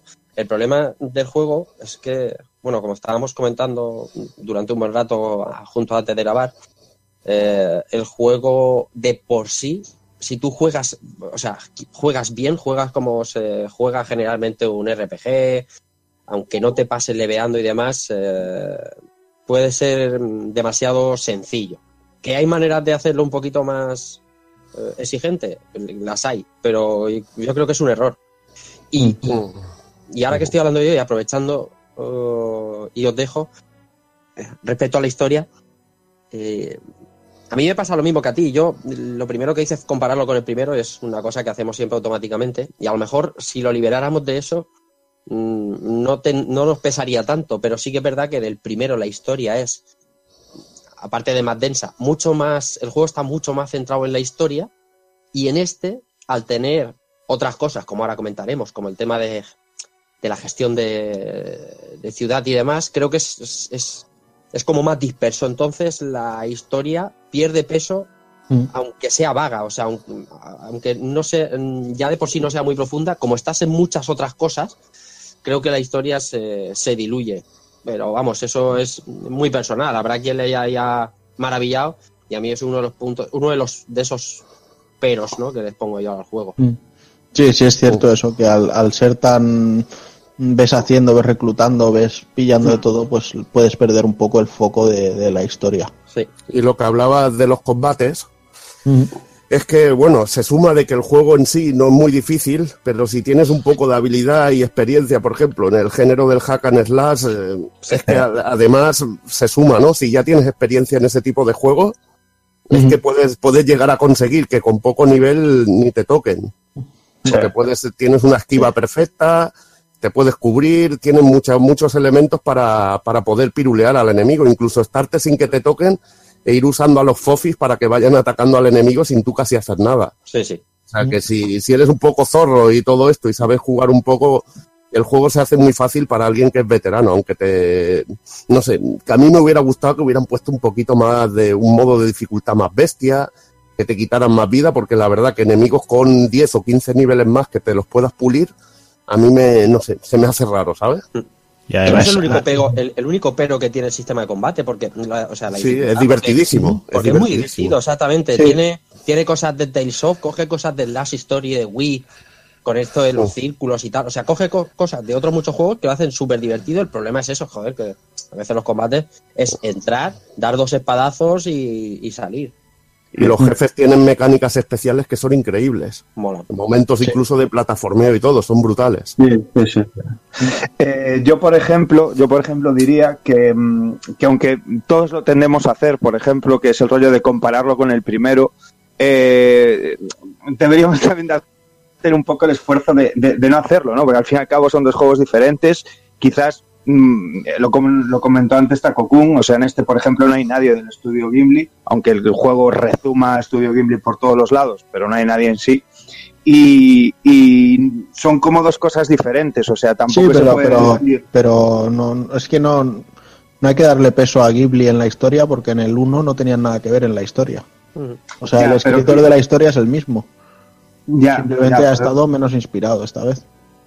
Sí, sí, sí. Pero, hablo en general, no solamente en el rollo de la historia, sino un poco también en lo que hablaba Rafa, la evolución, el rollo del combate, actualizarse un poco, como hace dejar el rollo de los turnos un poco así a rajatabla y tirarse más por el hack and slash, más por hacerlo más dinámico en líneas generales.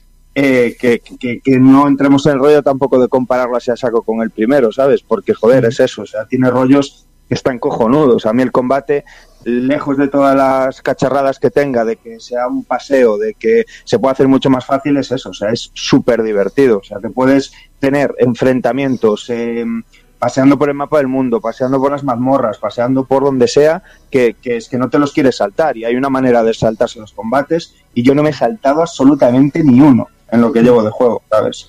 O sea, es por algo, está claro, o sea, algo hicieron bien también, igual que tiene sus cosas malas como el ecualizador que comentaremos ahora. Sin embargo, ves, si algo sí que me ha decepcionado un poquito en el combate es la poca diferenciación que hay entre los personajes en sí. Sí. Porque salvando determinadas distancias tenemos dos personajes con mazas, dos personajes con lanza y dos personajes con espada. Sí. Y bueno, sí es cierto que entre ellos pues es un poco distinto cómo se utilizan y cómo utilizan las armas, pero no sé, hubiera preferido algo más de variedad, algo más distintivo en los personajes, pero bueno. Cambian las técnicas y algunos tienen un tipo de magia, otros tienen otro tipo de magia.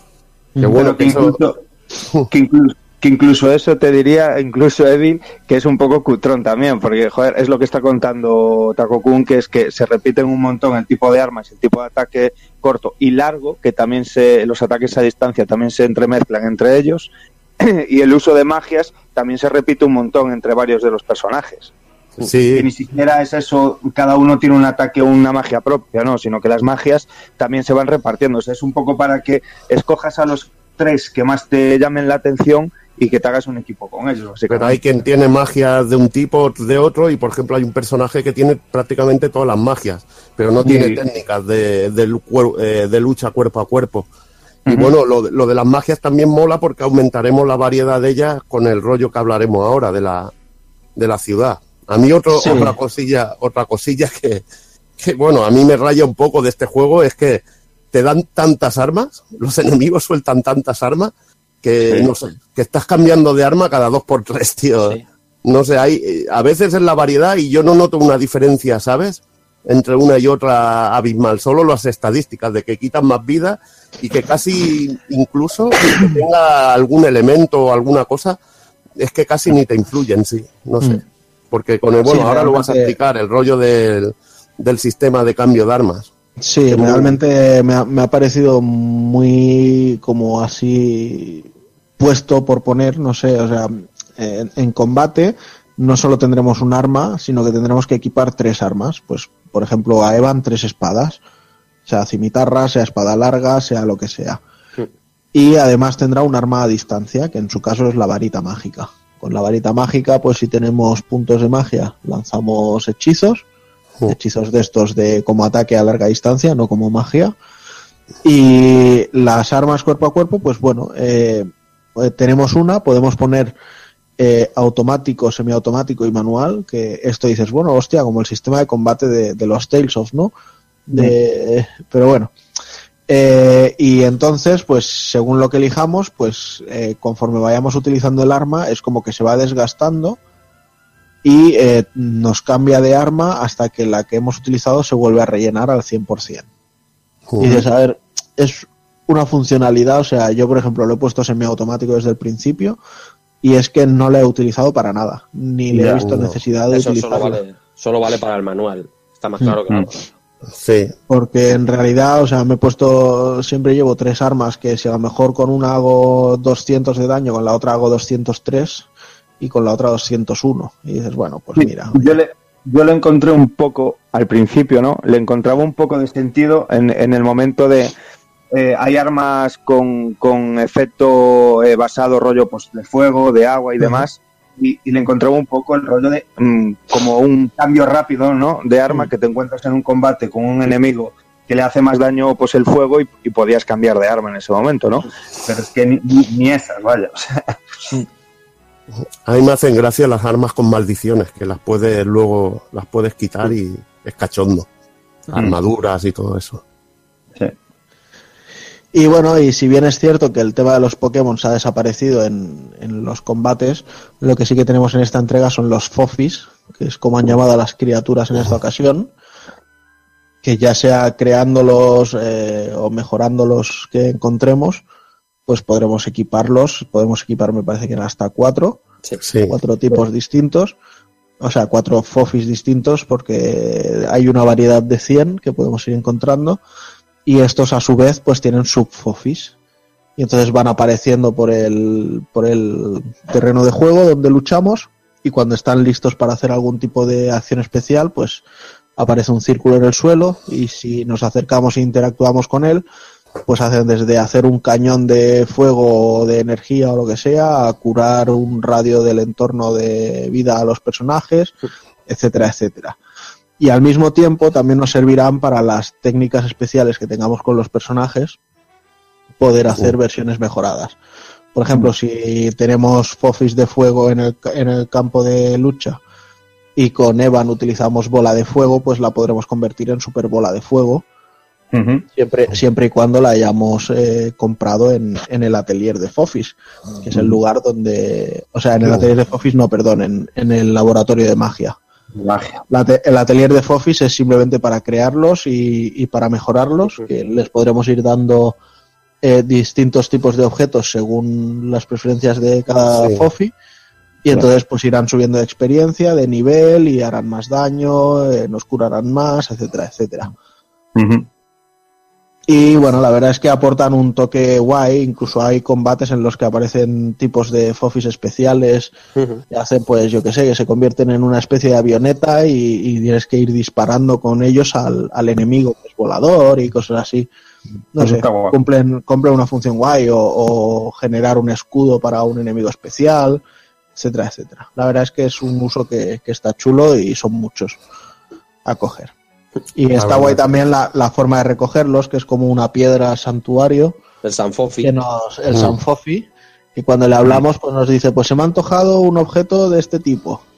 Y si tienes el correcto, pues se lo entregas, y como es una ofrenda, pues lo tienes que adivinar. Con la pistilla que te dé lo tienes que adivinar.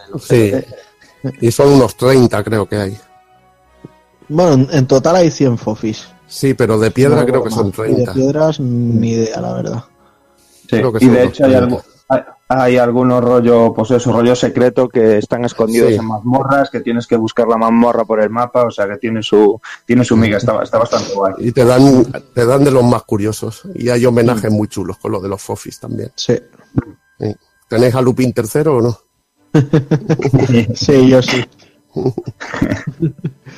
Pero bueno, y nada, y luego hay otro tema más que afecta a los combates, que es el ecualizador, que es un sistema que a veces pensamos que no sirve de nada, y a veces, yo ya os digo, quiero pensar que a mí me sirve para hacer los combates un poco más difíciles. Porque es eso, o sea, el ecualizador sirve para decir, pues bueno, pues en esta hay 4 piezas, en una puedes elegir si haces más daño a un tipo de enemigo que a otro. Entonces, claro, si por ejemplo en los 2 niveles de la balanza están enemigo acuático o enemigo terrestre, si le haces más daño al terrestre, automáticamente le haces menos al acuático, ¿sabes? Entonces, también pasa con la defensa elemental, y además también podremos ecualizar si queremos conseguir más dinero, o más experiencia, o más no sé qué, etcétera, etcétera. Entonces, pues bueno, jugando un poco con esto podemos hacer que el reto sea un poquito superior. La verdad es que entre jugar con esto y no ponernos las armas más punteras que tengamos, yo siempre llevo tanto armas como armaduras, nunca me pongo las ultimísimas que voy teniendo, hasta que veo que voy un poco apurado. Y de esa manera, pues el combate es un poco más... Eso sí que no me lo permite a mí. A mí la religión, tengo que llevar el arma más bestia. Yo tampoco, es posible. O sea, lo estás contando y estoy diciendo, pero... ¿cómo? Pero a ver, que estas letras en rojo, esto no. Eso no jugar. Y el ecualizador me parece absurdo. Yo lo siento. Es la peor idea que de todo el juego para mí. Porque no sé, es un sistema engorroso, porque te tienes que estar ahí perdiendo un tiempo, y si te lo tienes que ir cambiando cada rato, para mí es un rollo. Y creo que se podría haber hecho de otra manera. Aunque bien dices que hay una cosa que puedes tocar, por ejemplo, para quitar más daño con ataque físico que con magia y todo esto, que dentro de lo que cabe está bien, pero esto de variar, hostia, ahora le quito más al del agua que al del fuego. Lo dejas todo como está, tío, y la verdad que no tiene problema de nada. No sé, es que lo encuentro como... Esto, ya te digo, lo que he encontrado más absurdo. Bueno, yo estoy con el... Yo estoy muy de acuerdo contigo. Sin embargo, esa pequeño submenú que tiene el ecualizador, que contaba ahora Taku-kun, que tienes que favorecer la experiencia que ganas al final del combate en pos del dinero y estas cosas, a mí eso me mola, por ejemplo, ¿sabes? Ese rollo que digan, pues, según tu manera de jugar o lo que te venga mejor, según tu finalidad en ese momento, pues me apetece ganar, pues eso, más experiencia en pos a la pasta. Esas cosillas a mí me parecen guay. Obviamente, tener que estar entrando en un menú cada vez que te vas a enfrentar a un enemigo, y que lo digo porque lo probé varias veces, o sea, apenas se nota. O sea, aunque le subas el tope, los 5 puntos de mejora, de elemental, de lo que sea con lo que te vayas a enfrentar, poco se nota al final en el combate lo que le quitas al enemigo. Yo lo he tocado poco, la verdad, pero lo tengo todo en experiencia, ataque físico y lo demás todo a cero, todo en medio. Claro, te pones todo a subir experiencia y luego te quejas de que los enemigos sean fáciles. Pero vamos a ver, yo, o sea, a mí el juego me tiene que dar, o sea, yo voy a hacer el juego lo mejor que sepa, ¿no? Y el ecualizador está para, no sé, el que prefiera tener más dinero, tenga más dinero, el que tenga más experiencia, pero claro, lo que pasa es que enseguida te vas a la parra y tienes muchísima más nivel que los enemigos de la zona en la que estás. Ya.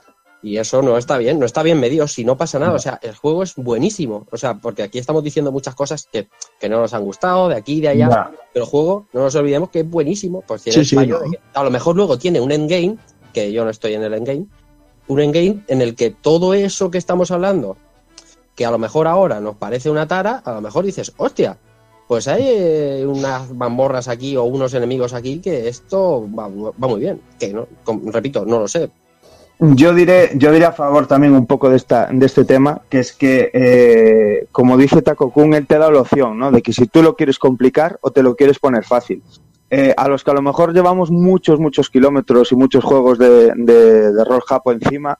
el pasar 70 veces o el patearte todo el mapa y tener tropemil encuentros y tropemil combates yendo de una localización a otra nos parece lo más normal, ¿no? Lo de manual, como quien dice.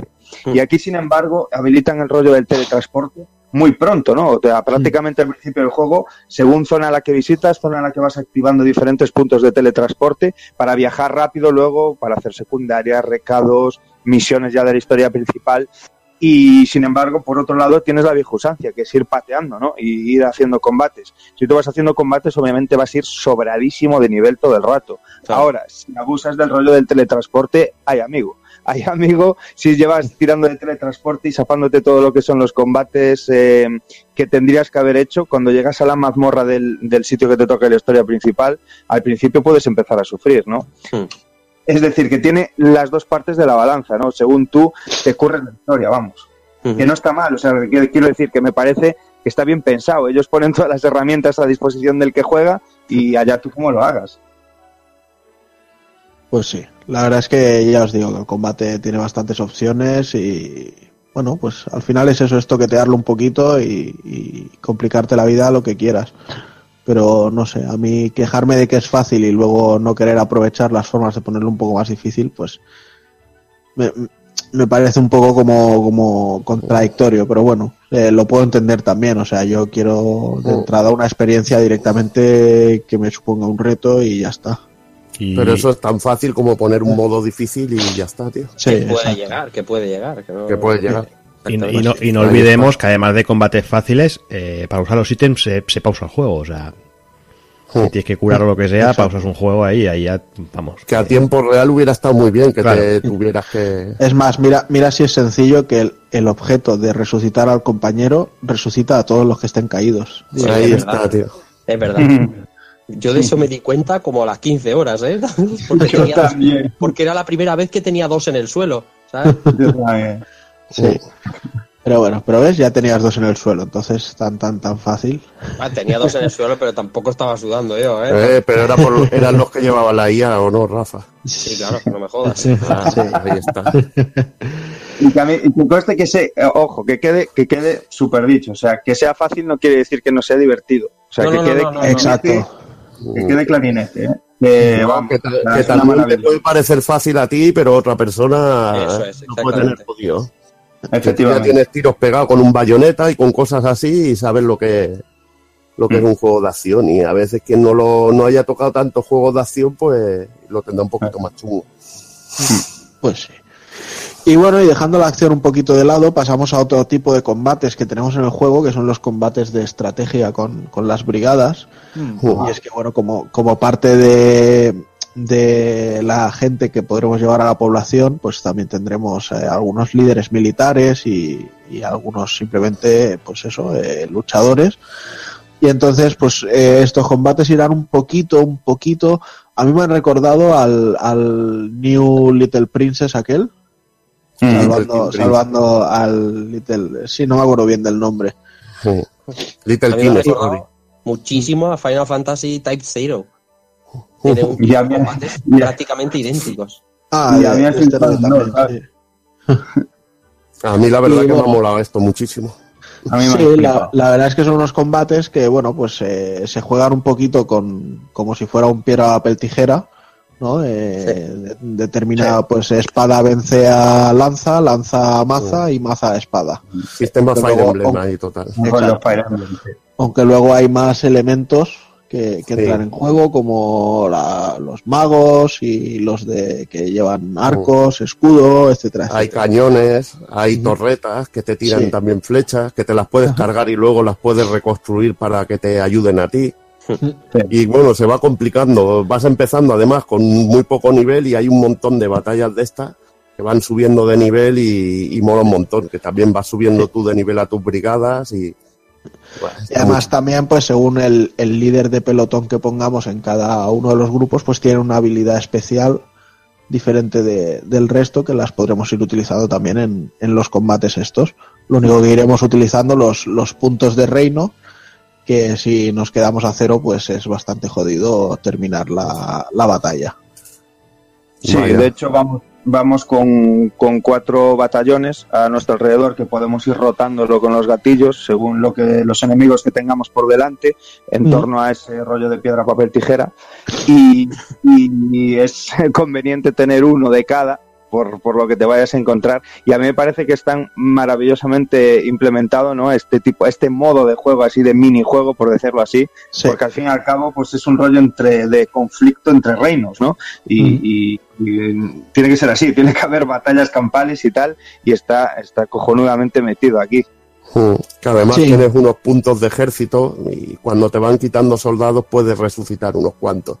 Y está cachondo. Y una cosa que decía Dani, que vas defendiendo el reino, y a mí me mola uno que nos está tosigando siempre porque quiere quedarse con nuestro reino, y es que es un tío chorras que va con un mazo, tío, que es brutal, tío.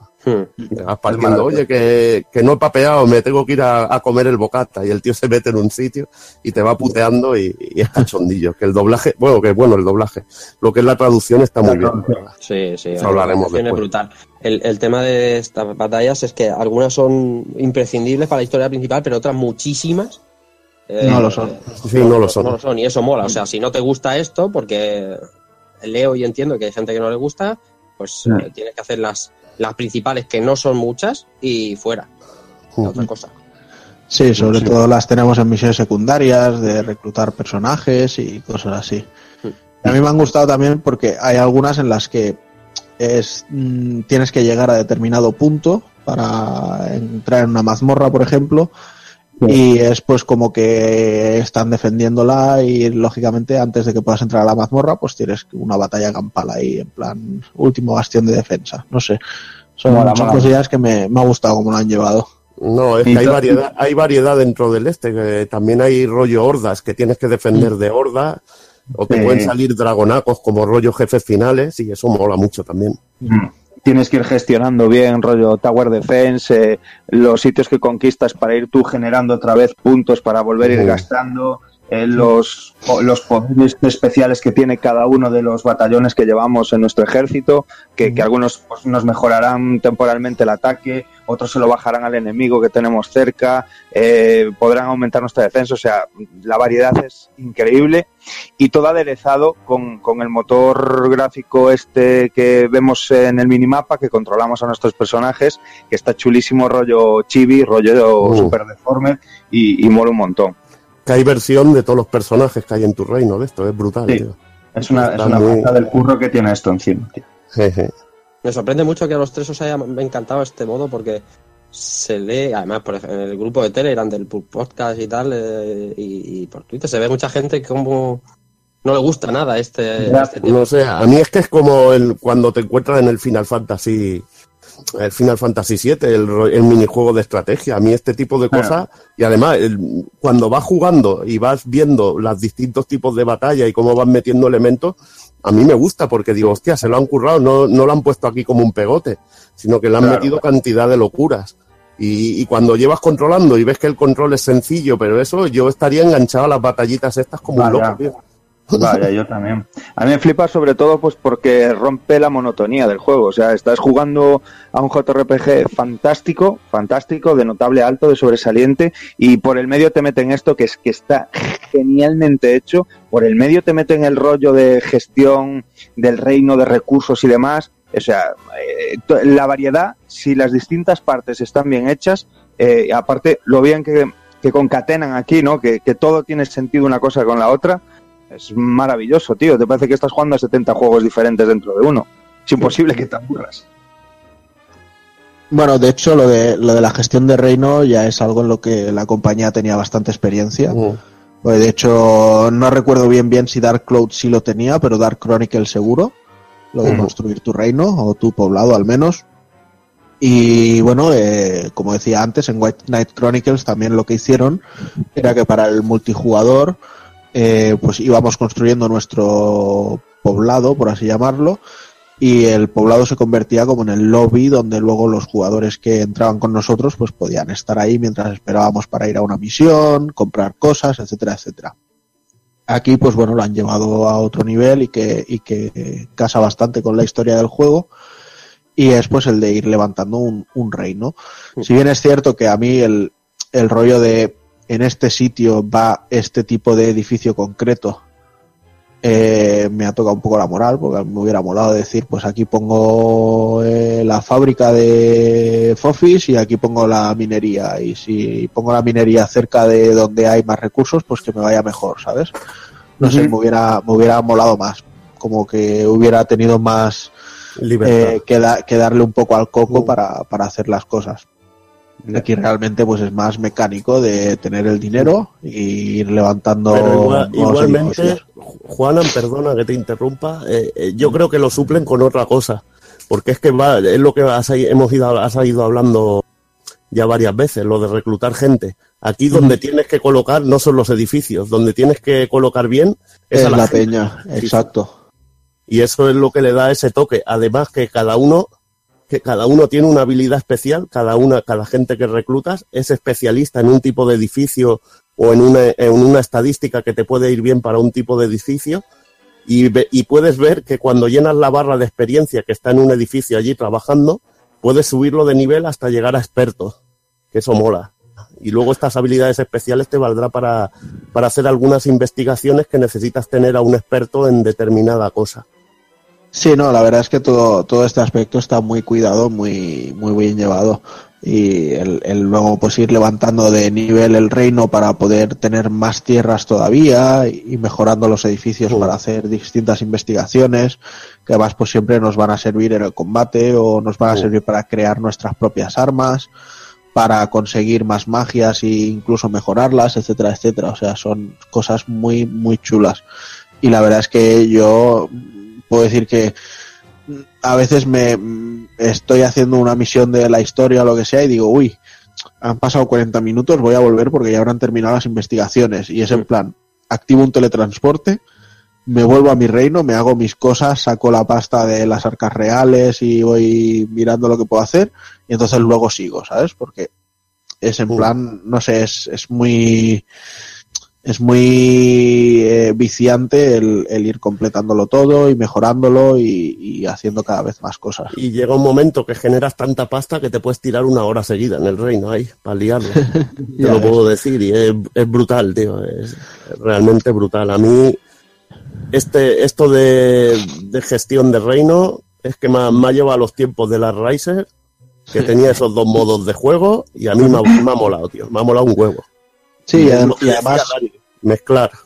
Y además lo suyazo es eso, que cuando, o sea, dices, vale, salir del modo gestión de reino, pero quiero estar en mi reino, y entonces, como si fuera un poco en el minimapa, pues, o sea, en el mapa del mundo, pues vamos moviéndonos por el reino, podemos ir hablando con nuestros súbditos, algunos tienen misiones secundarias que pedirnos, etcétera, etcétera, y vamos haciendo un poco más de todo. Entonces, no sé, lo he visto muy, muy bien metido, muy bien llevado y muy, muy bien integrado todo. Que estas misiones te dan sobre todo dinero para mejorar el reino. Sí, bueno, tenemos varios tipos de misiones, aparte de las principales. Tenemos recados que nos suelen servir para conseguir objetos especiales y para ir reclutando súbditos. Luego por los pueblos tenemos un tiparraco que hace recados express, que nos va diciendo, pues necesito esto, necesito 5 artículos de tal, esta persona me ha pedido tal objeto o ir a matar a tal monstruo. Entonces cuando los completamos nos va dando puntos de recado express y esos puntos los podemos canjear por objetos o incluso por chivatazos de gente que se podría unir a nuestro reino. Entonces los chivatazos que vamos comprando, pues esa peña la empezamos a ver en ese pueblo y ya hablamos con ellos, se unen a nuestro poblado y luego generalmente pues tienen alguna misión secundaria que darnos. No sé, ya te digo, me parece que está todo muy, muy bien integrado. Aparte hay algún recado de estos que es especial, porque hay uno de ellos que lleva una misión que es de las más interesantes y de las que le dan un poco de dificultad y de exploración, que es la de los portales dimensionales. Sí, que actúan como... Impresión. Sí, es como si fueran unas mazmorras especiales en las que tenemos que ir llegando hasta el final para encontrar al jefe final de cada una de ellas, que suele ser un clon de alguno de los jefes finales que ya nos hayamos encontrado, pero en versión mejorada y listo. Entonces, particularidad de los laberintos es que si pasamos mucho tiempo va aumentando el nivel de dificultad. Sí. Que puede llegar hasta el 9. Que aquí, si quieres dificultad, te puedes tomar 2 tazas. Sí, exacto. Si dejas pasar el tiempo, la puedes liar. Joder, hasta el 9, macho. Ahí llega un momento que dices, vale, en el reino voy a tener que construir el edificio que me permite que la dificultad suba más lento y cosas así. Sí, porque lo puedes hacer. Algunos combates ahí que... O que te lleve a las puertas, o que te lleve a tesoros, o que te salgan más orbes lilas, que son las que te permiten abrir cofres, o rezarle unas estatuas que hay para que baje la dificultad. Está muy voy yo más allá, para que la gente entienda bien cómo es el percal.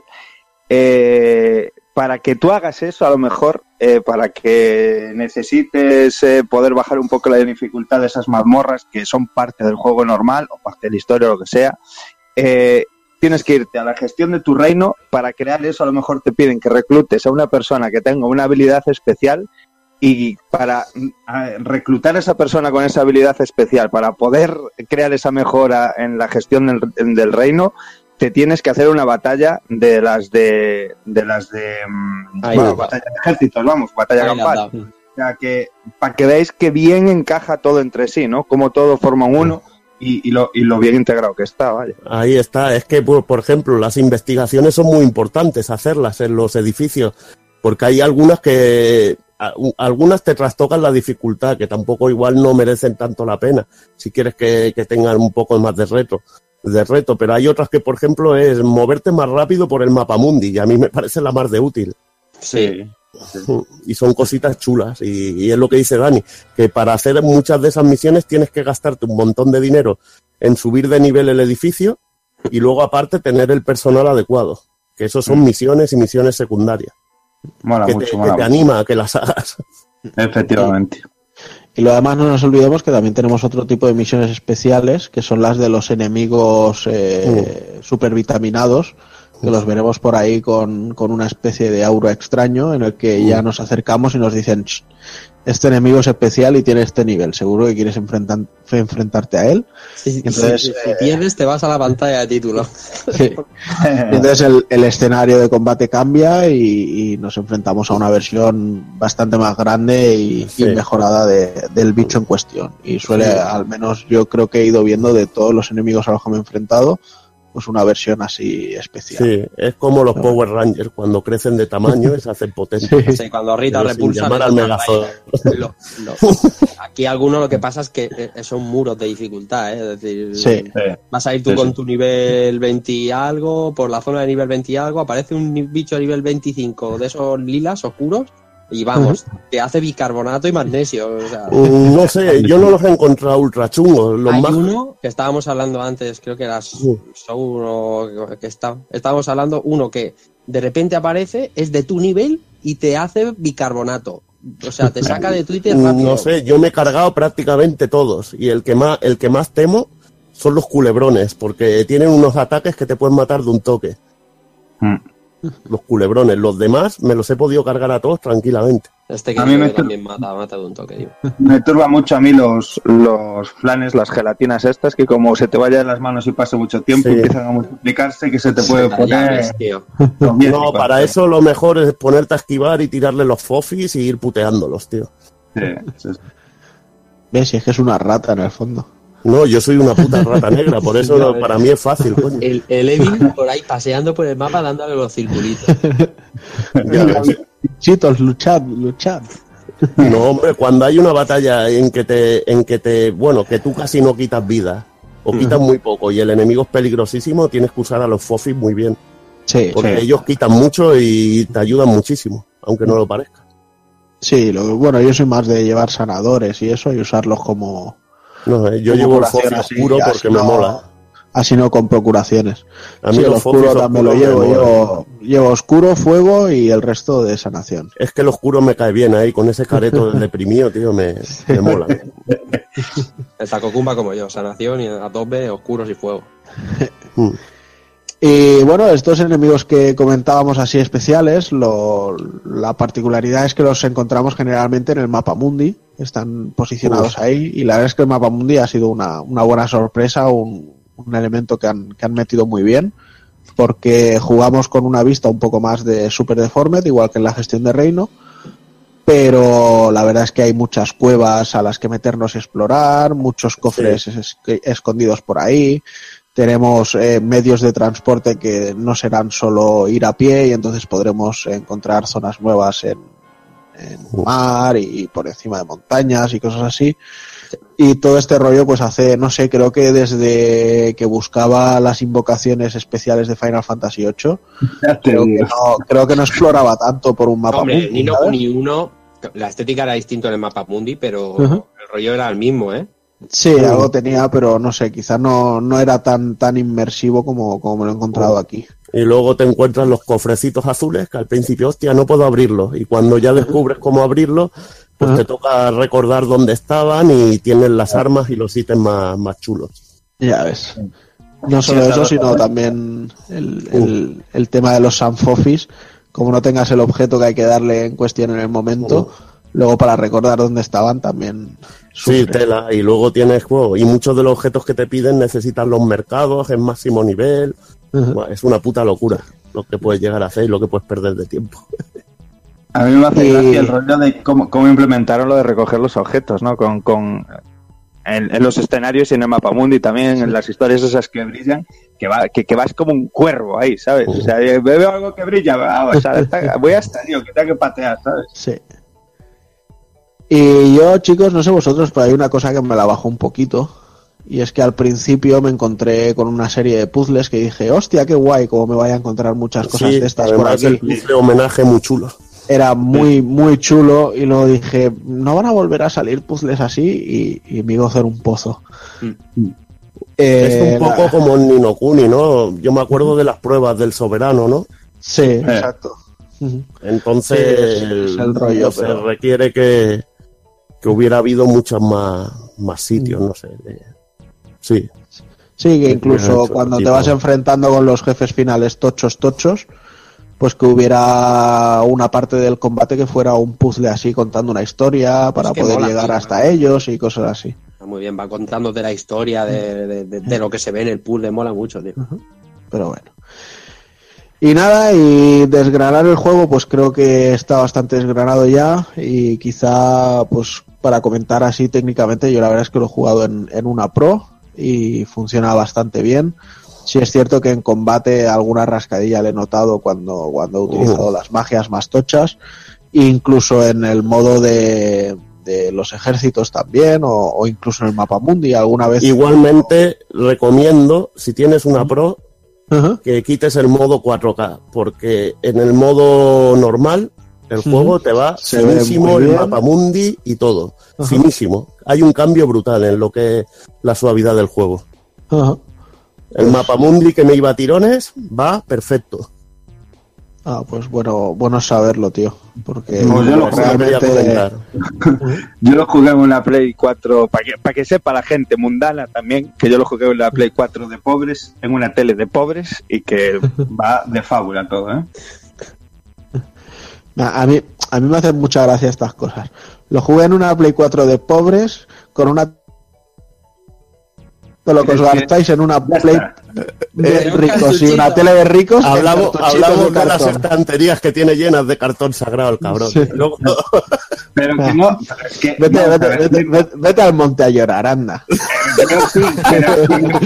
No me interpretáis, tío. No me interpretáis, tío. Es como si lo juego viéndolo en una caja de cartón de tabaco Winston, tío. O sea, es que da igual, ¿sabes? O sea, no van por ahí los tiros. Quiero decir que no hace falta a lo mejor tampoco una PS4 Pro y una tele con 4K HDR y mis huevos, ¿sabes? Sino que, joder, que una PS4 normal con una tele 1080p normal y corriente HD, pues que se ve que flipas el juego y tira perfectamente. Dani, yo solo era una recomendación para los que tengan Pro, que quien quiera suavidad la va a tener, y quien quiera gráficos que le arranquen las córneas también lo va a tener. No sabía yo que habían caídas de frames. Yo estoy jugando en PC y... ¡Hostia! Wow, se acaba de sacar la chorrilla el cabrón. Cuando empecé, lo que iba a decir es que se ve, vamos, de cine, pero sí que es verdad que el PC parece que cualquier momento va a despegar, ¿sabes? Y dices, hostia, no, pero dibujitos. Hay partes que se notan mucho en la Pro. Si pones el modo de... quitas el modo de gráficos 4K,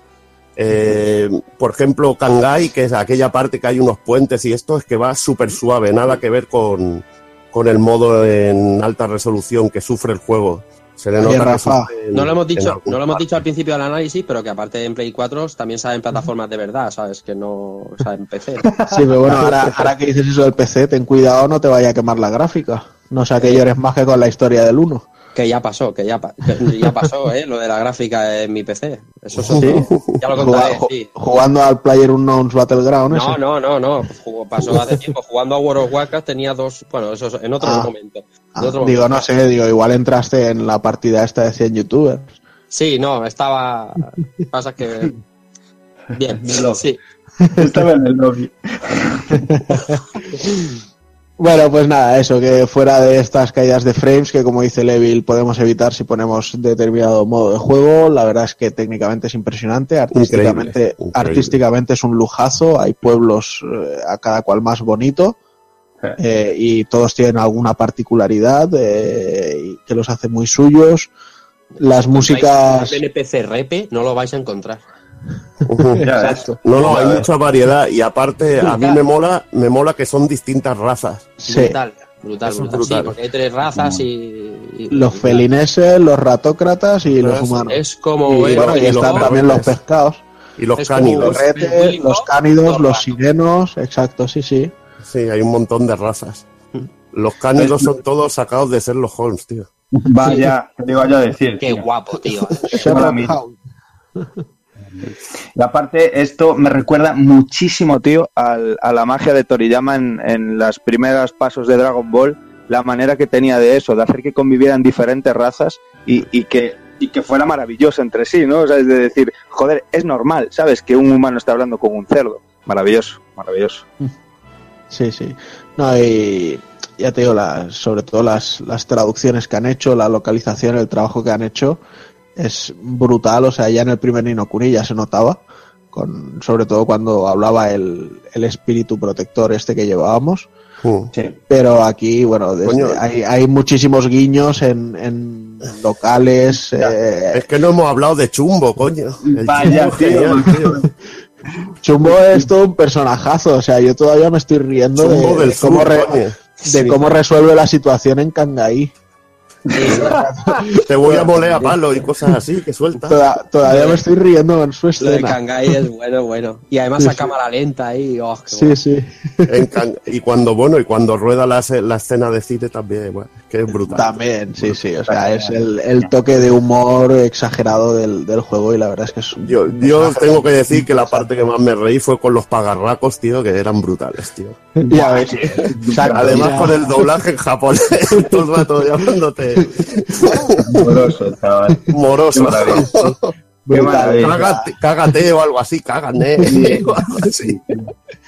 Sí, la verdad es que yo también me reí mucho. Y cuando ibas con el pagarraco así pequeñito y de repente te encontrabas con alguien que llevaba uno con la versión Evil ahí, que salía borrado. Y no sé, y aparte de todo esto, pues bueno, las músicas, hay que decir que el señor Hisaishi ha aprendido de los errores de meterse en un videojuego, porque este señor tiene los huevos pelados ya de componer cosas. Pero en el primer Ni no Kuni, por ejemplo, recordamos que la música de combate iniciaba con una introducción demasiado larga y al final pasaba que nunca pasábamos de la intro, porque los combates eran más cortos y se hacía muy pesada. No le ha ocurrido en esta ocasión, o al menos yo no he tenido esa sensación. No, y además ha integrado la música de combate con la fanfarria de victoria y lo que... y la música de mundo, o sea, todo viene muy bien hilado, muy enfundido, está muy bien.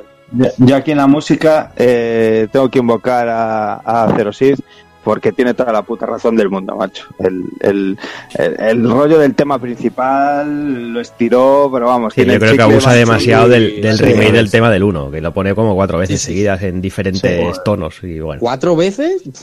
Bueno, 4 veces es en las 14 horas que yo llevo. Sí, pero también os digo que yo en el Mapamundi no me gustaría escuchar otro tema que no sea ese, ¿eh?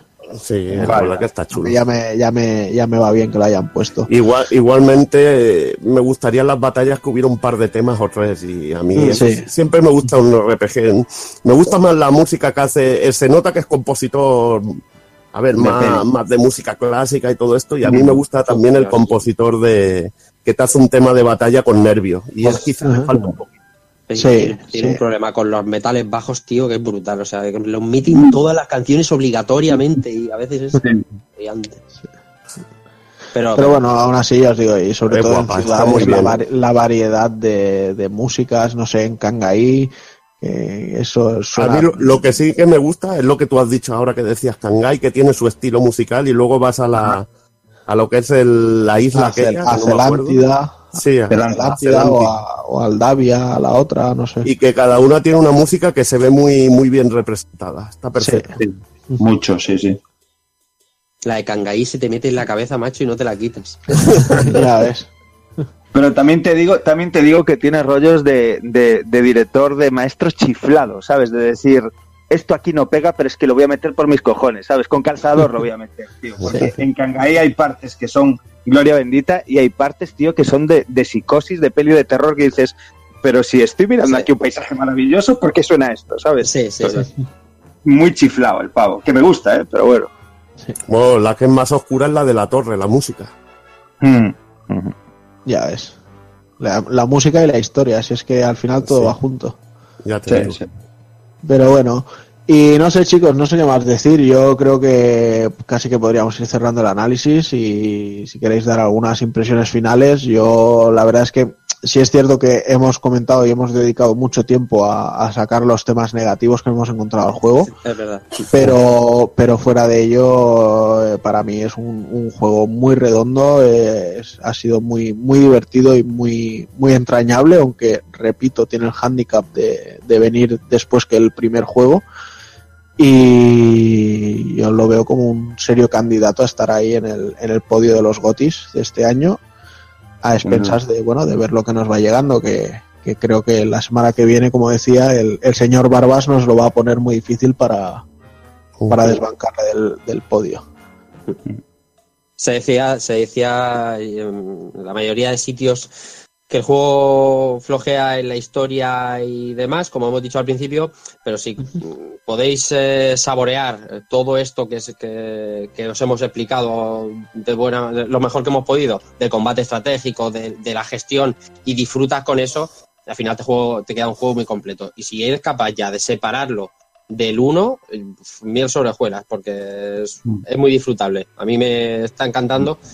Pasa que siempre que sale un título de esto, pues se tiende a sacar, sobre todo cuando se cuela, en qué es peor, ¿sabes? Pero lo vais a disfrutar a saco, no os quepa duda. Y además, yo recomendaría este más que el 1 porque, aunque nosotros ahora digamos que es un poco facilón y tal, el tema de que sea asequible para mucha gente es muy importante. Sí, exacto. Simplemente que quieren ir jugando la historia y ya está. Eso es.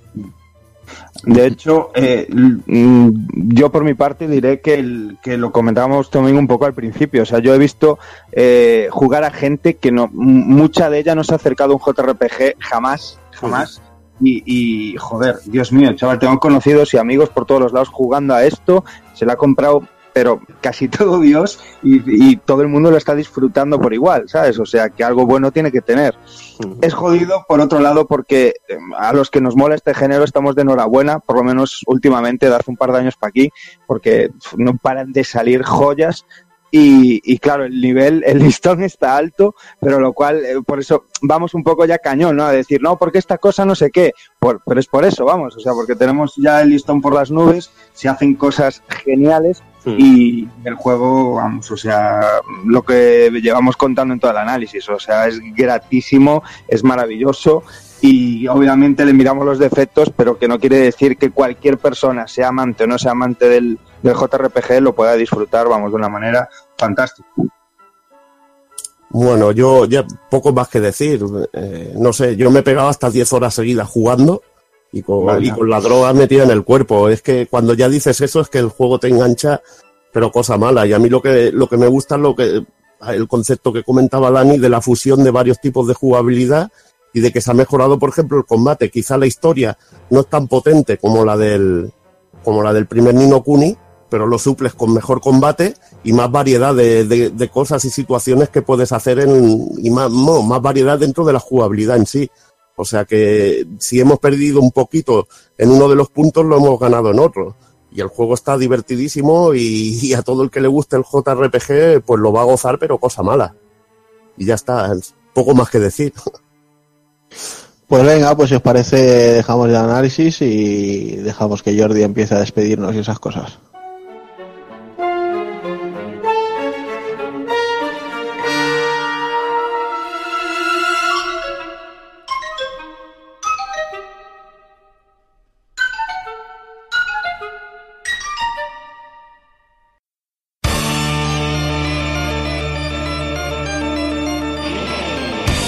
Y recuerda, si no te mola hacer un calamar y quieres estar bien informado, pásate por el blog pulpofrito.com. También puedes seguirnos en Twitter y Facebook.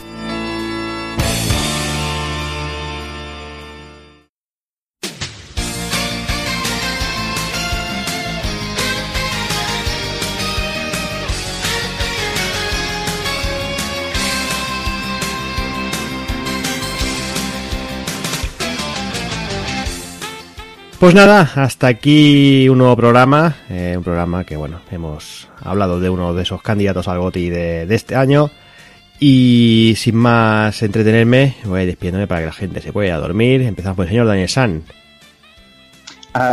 Pues sí, a dormir poco en mi caso, porque nada, ya hay que levantarse para estar ahí al pie del cañón.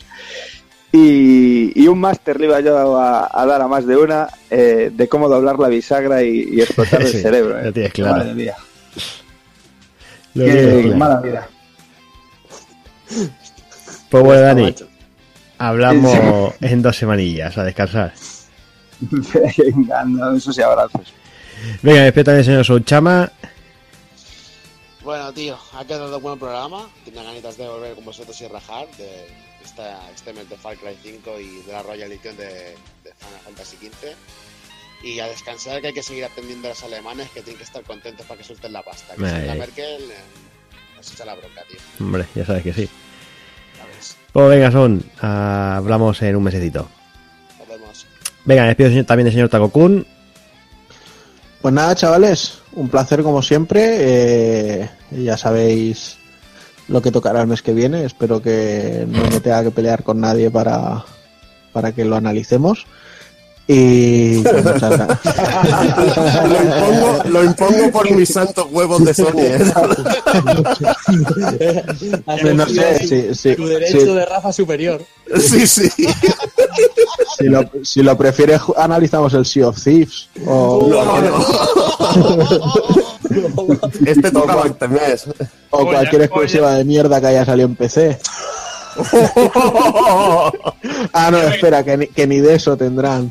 Yo me quedo con analizar Yakuza 6. Ahí. Oh. Vale. After Hours edición, ahí. Con los vasitos de whisky. Y piedras de frío. Ahí. Y nada, pues eso, que como siempre, muchas gracias a todos por estar por ahí y vamos charlando y eso. Pues venga, Takokun, hablamos. Venga, un abrazo. Hasta luego. Y venga, me despido también el señor Hazard. Bueno, pues nada, otro mes más. Le voy a viciar un poquito al Hokuto ga Gotoku.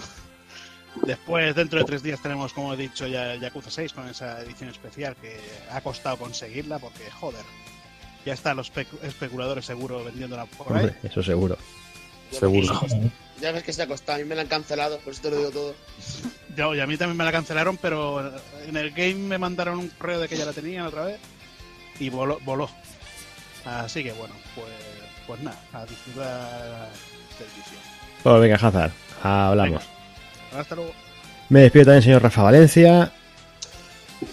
Hola, nos vemos el mes que viene para el actual, que me imagino que por las fechas en las que grabaremos todo será rumores pre-3, se enseña, se ha visto en un avión, un portátil abierto, va a ser muchísimo. Sí, ya sabéis cómo es, sobre todo el día de mayo, cuando se acerca ya... El prehumo. Las filtraciones. Empieza a filtrarse, vamos. Eso tiene más filtraciones que el PP de Madrid y es una cosa exagerada. Y se HD. Esto iba a decir, cancha, además me la ha robado. Nada, yo vaticino ya desde aquí que. Nada, mañana se presenta en el Sega Fest en HD.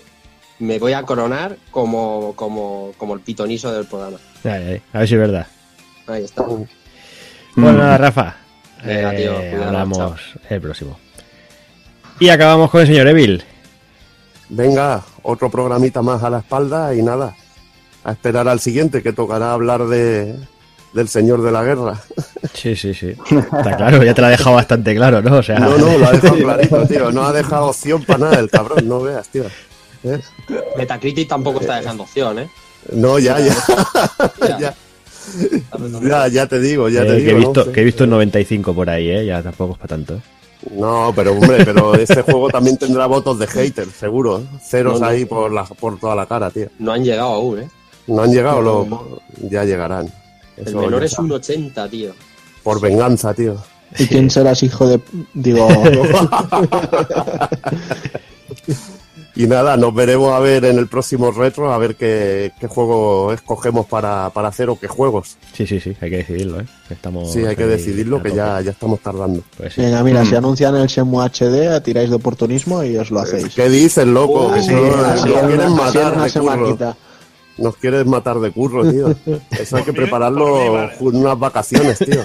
Eso ya va a ser. Eso del Hazard se lo prepara. Hombre. El Hazard, joder. Le vamos a matar al pobre, hombre. No hace falta ya del tirón, va. Desde el 2011 tengo medio escrito ya. ¿Lo has visto? Y tú tranquilo, que aquí tienes gente para rajar del Shenmue, lo que haga falta y más. Venga, empezamos a grabar, va. Venga. 7 horas seguidas. El Dani se queda. El Dani se queda. Se queda, Dani. Venga. Venga, van a quedar ojo vampiro mañana. Venga, con ojos de chill voy a currar la cara. Pues nada, Evil, que nos vamos por el cerro de Úbeda. Hasta luego. A descansar.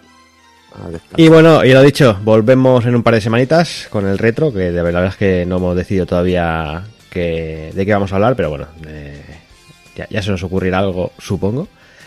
Y volvemos, pues eso, de aquí un mesecito analizando Kratos, ¿no? Obviamente, vamos, no hay vuelta atrás y no hay más opción. Así que nada, como siempre os digo, señoras, señores, niños y niñas, portaros bien, ser buenos y un saludo a todos.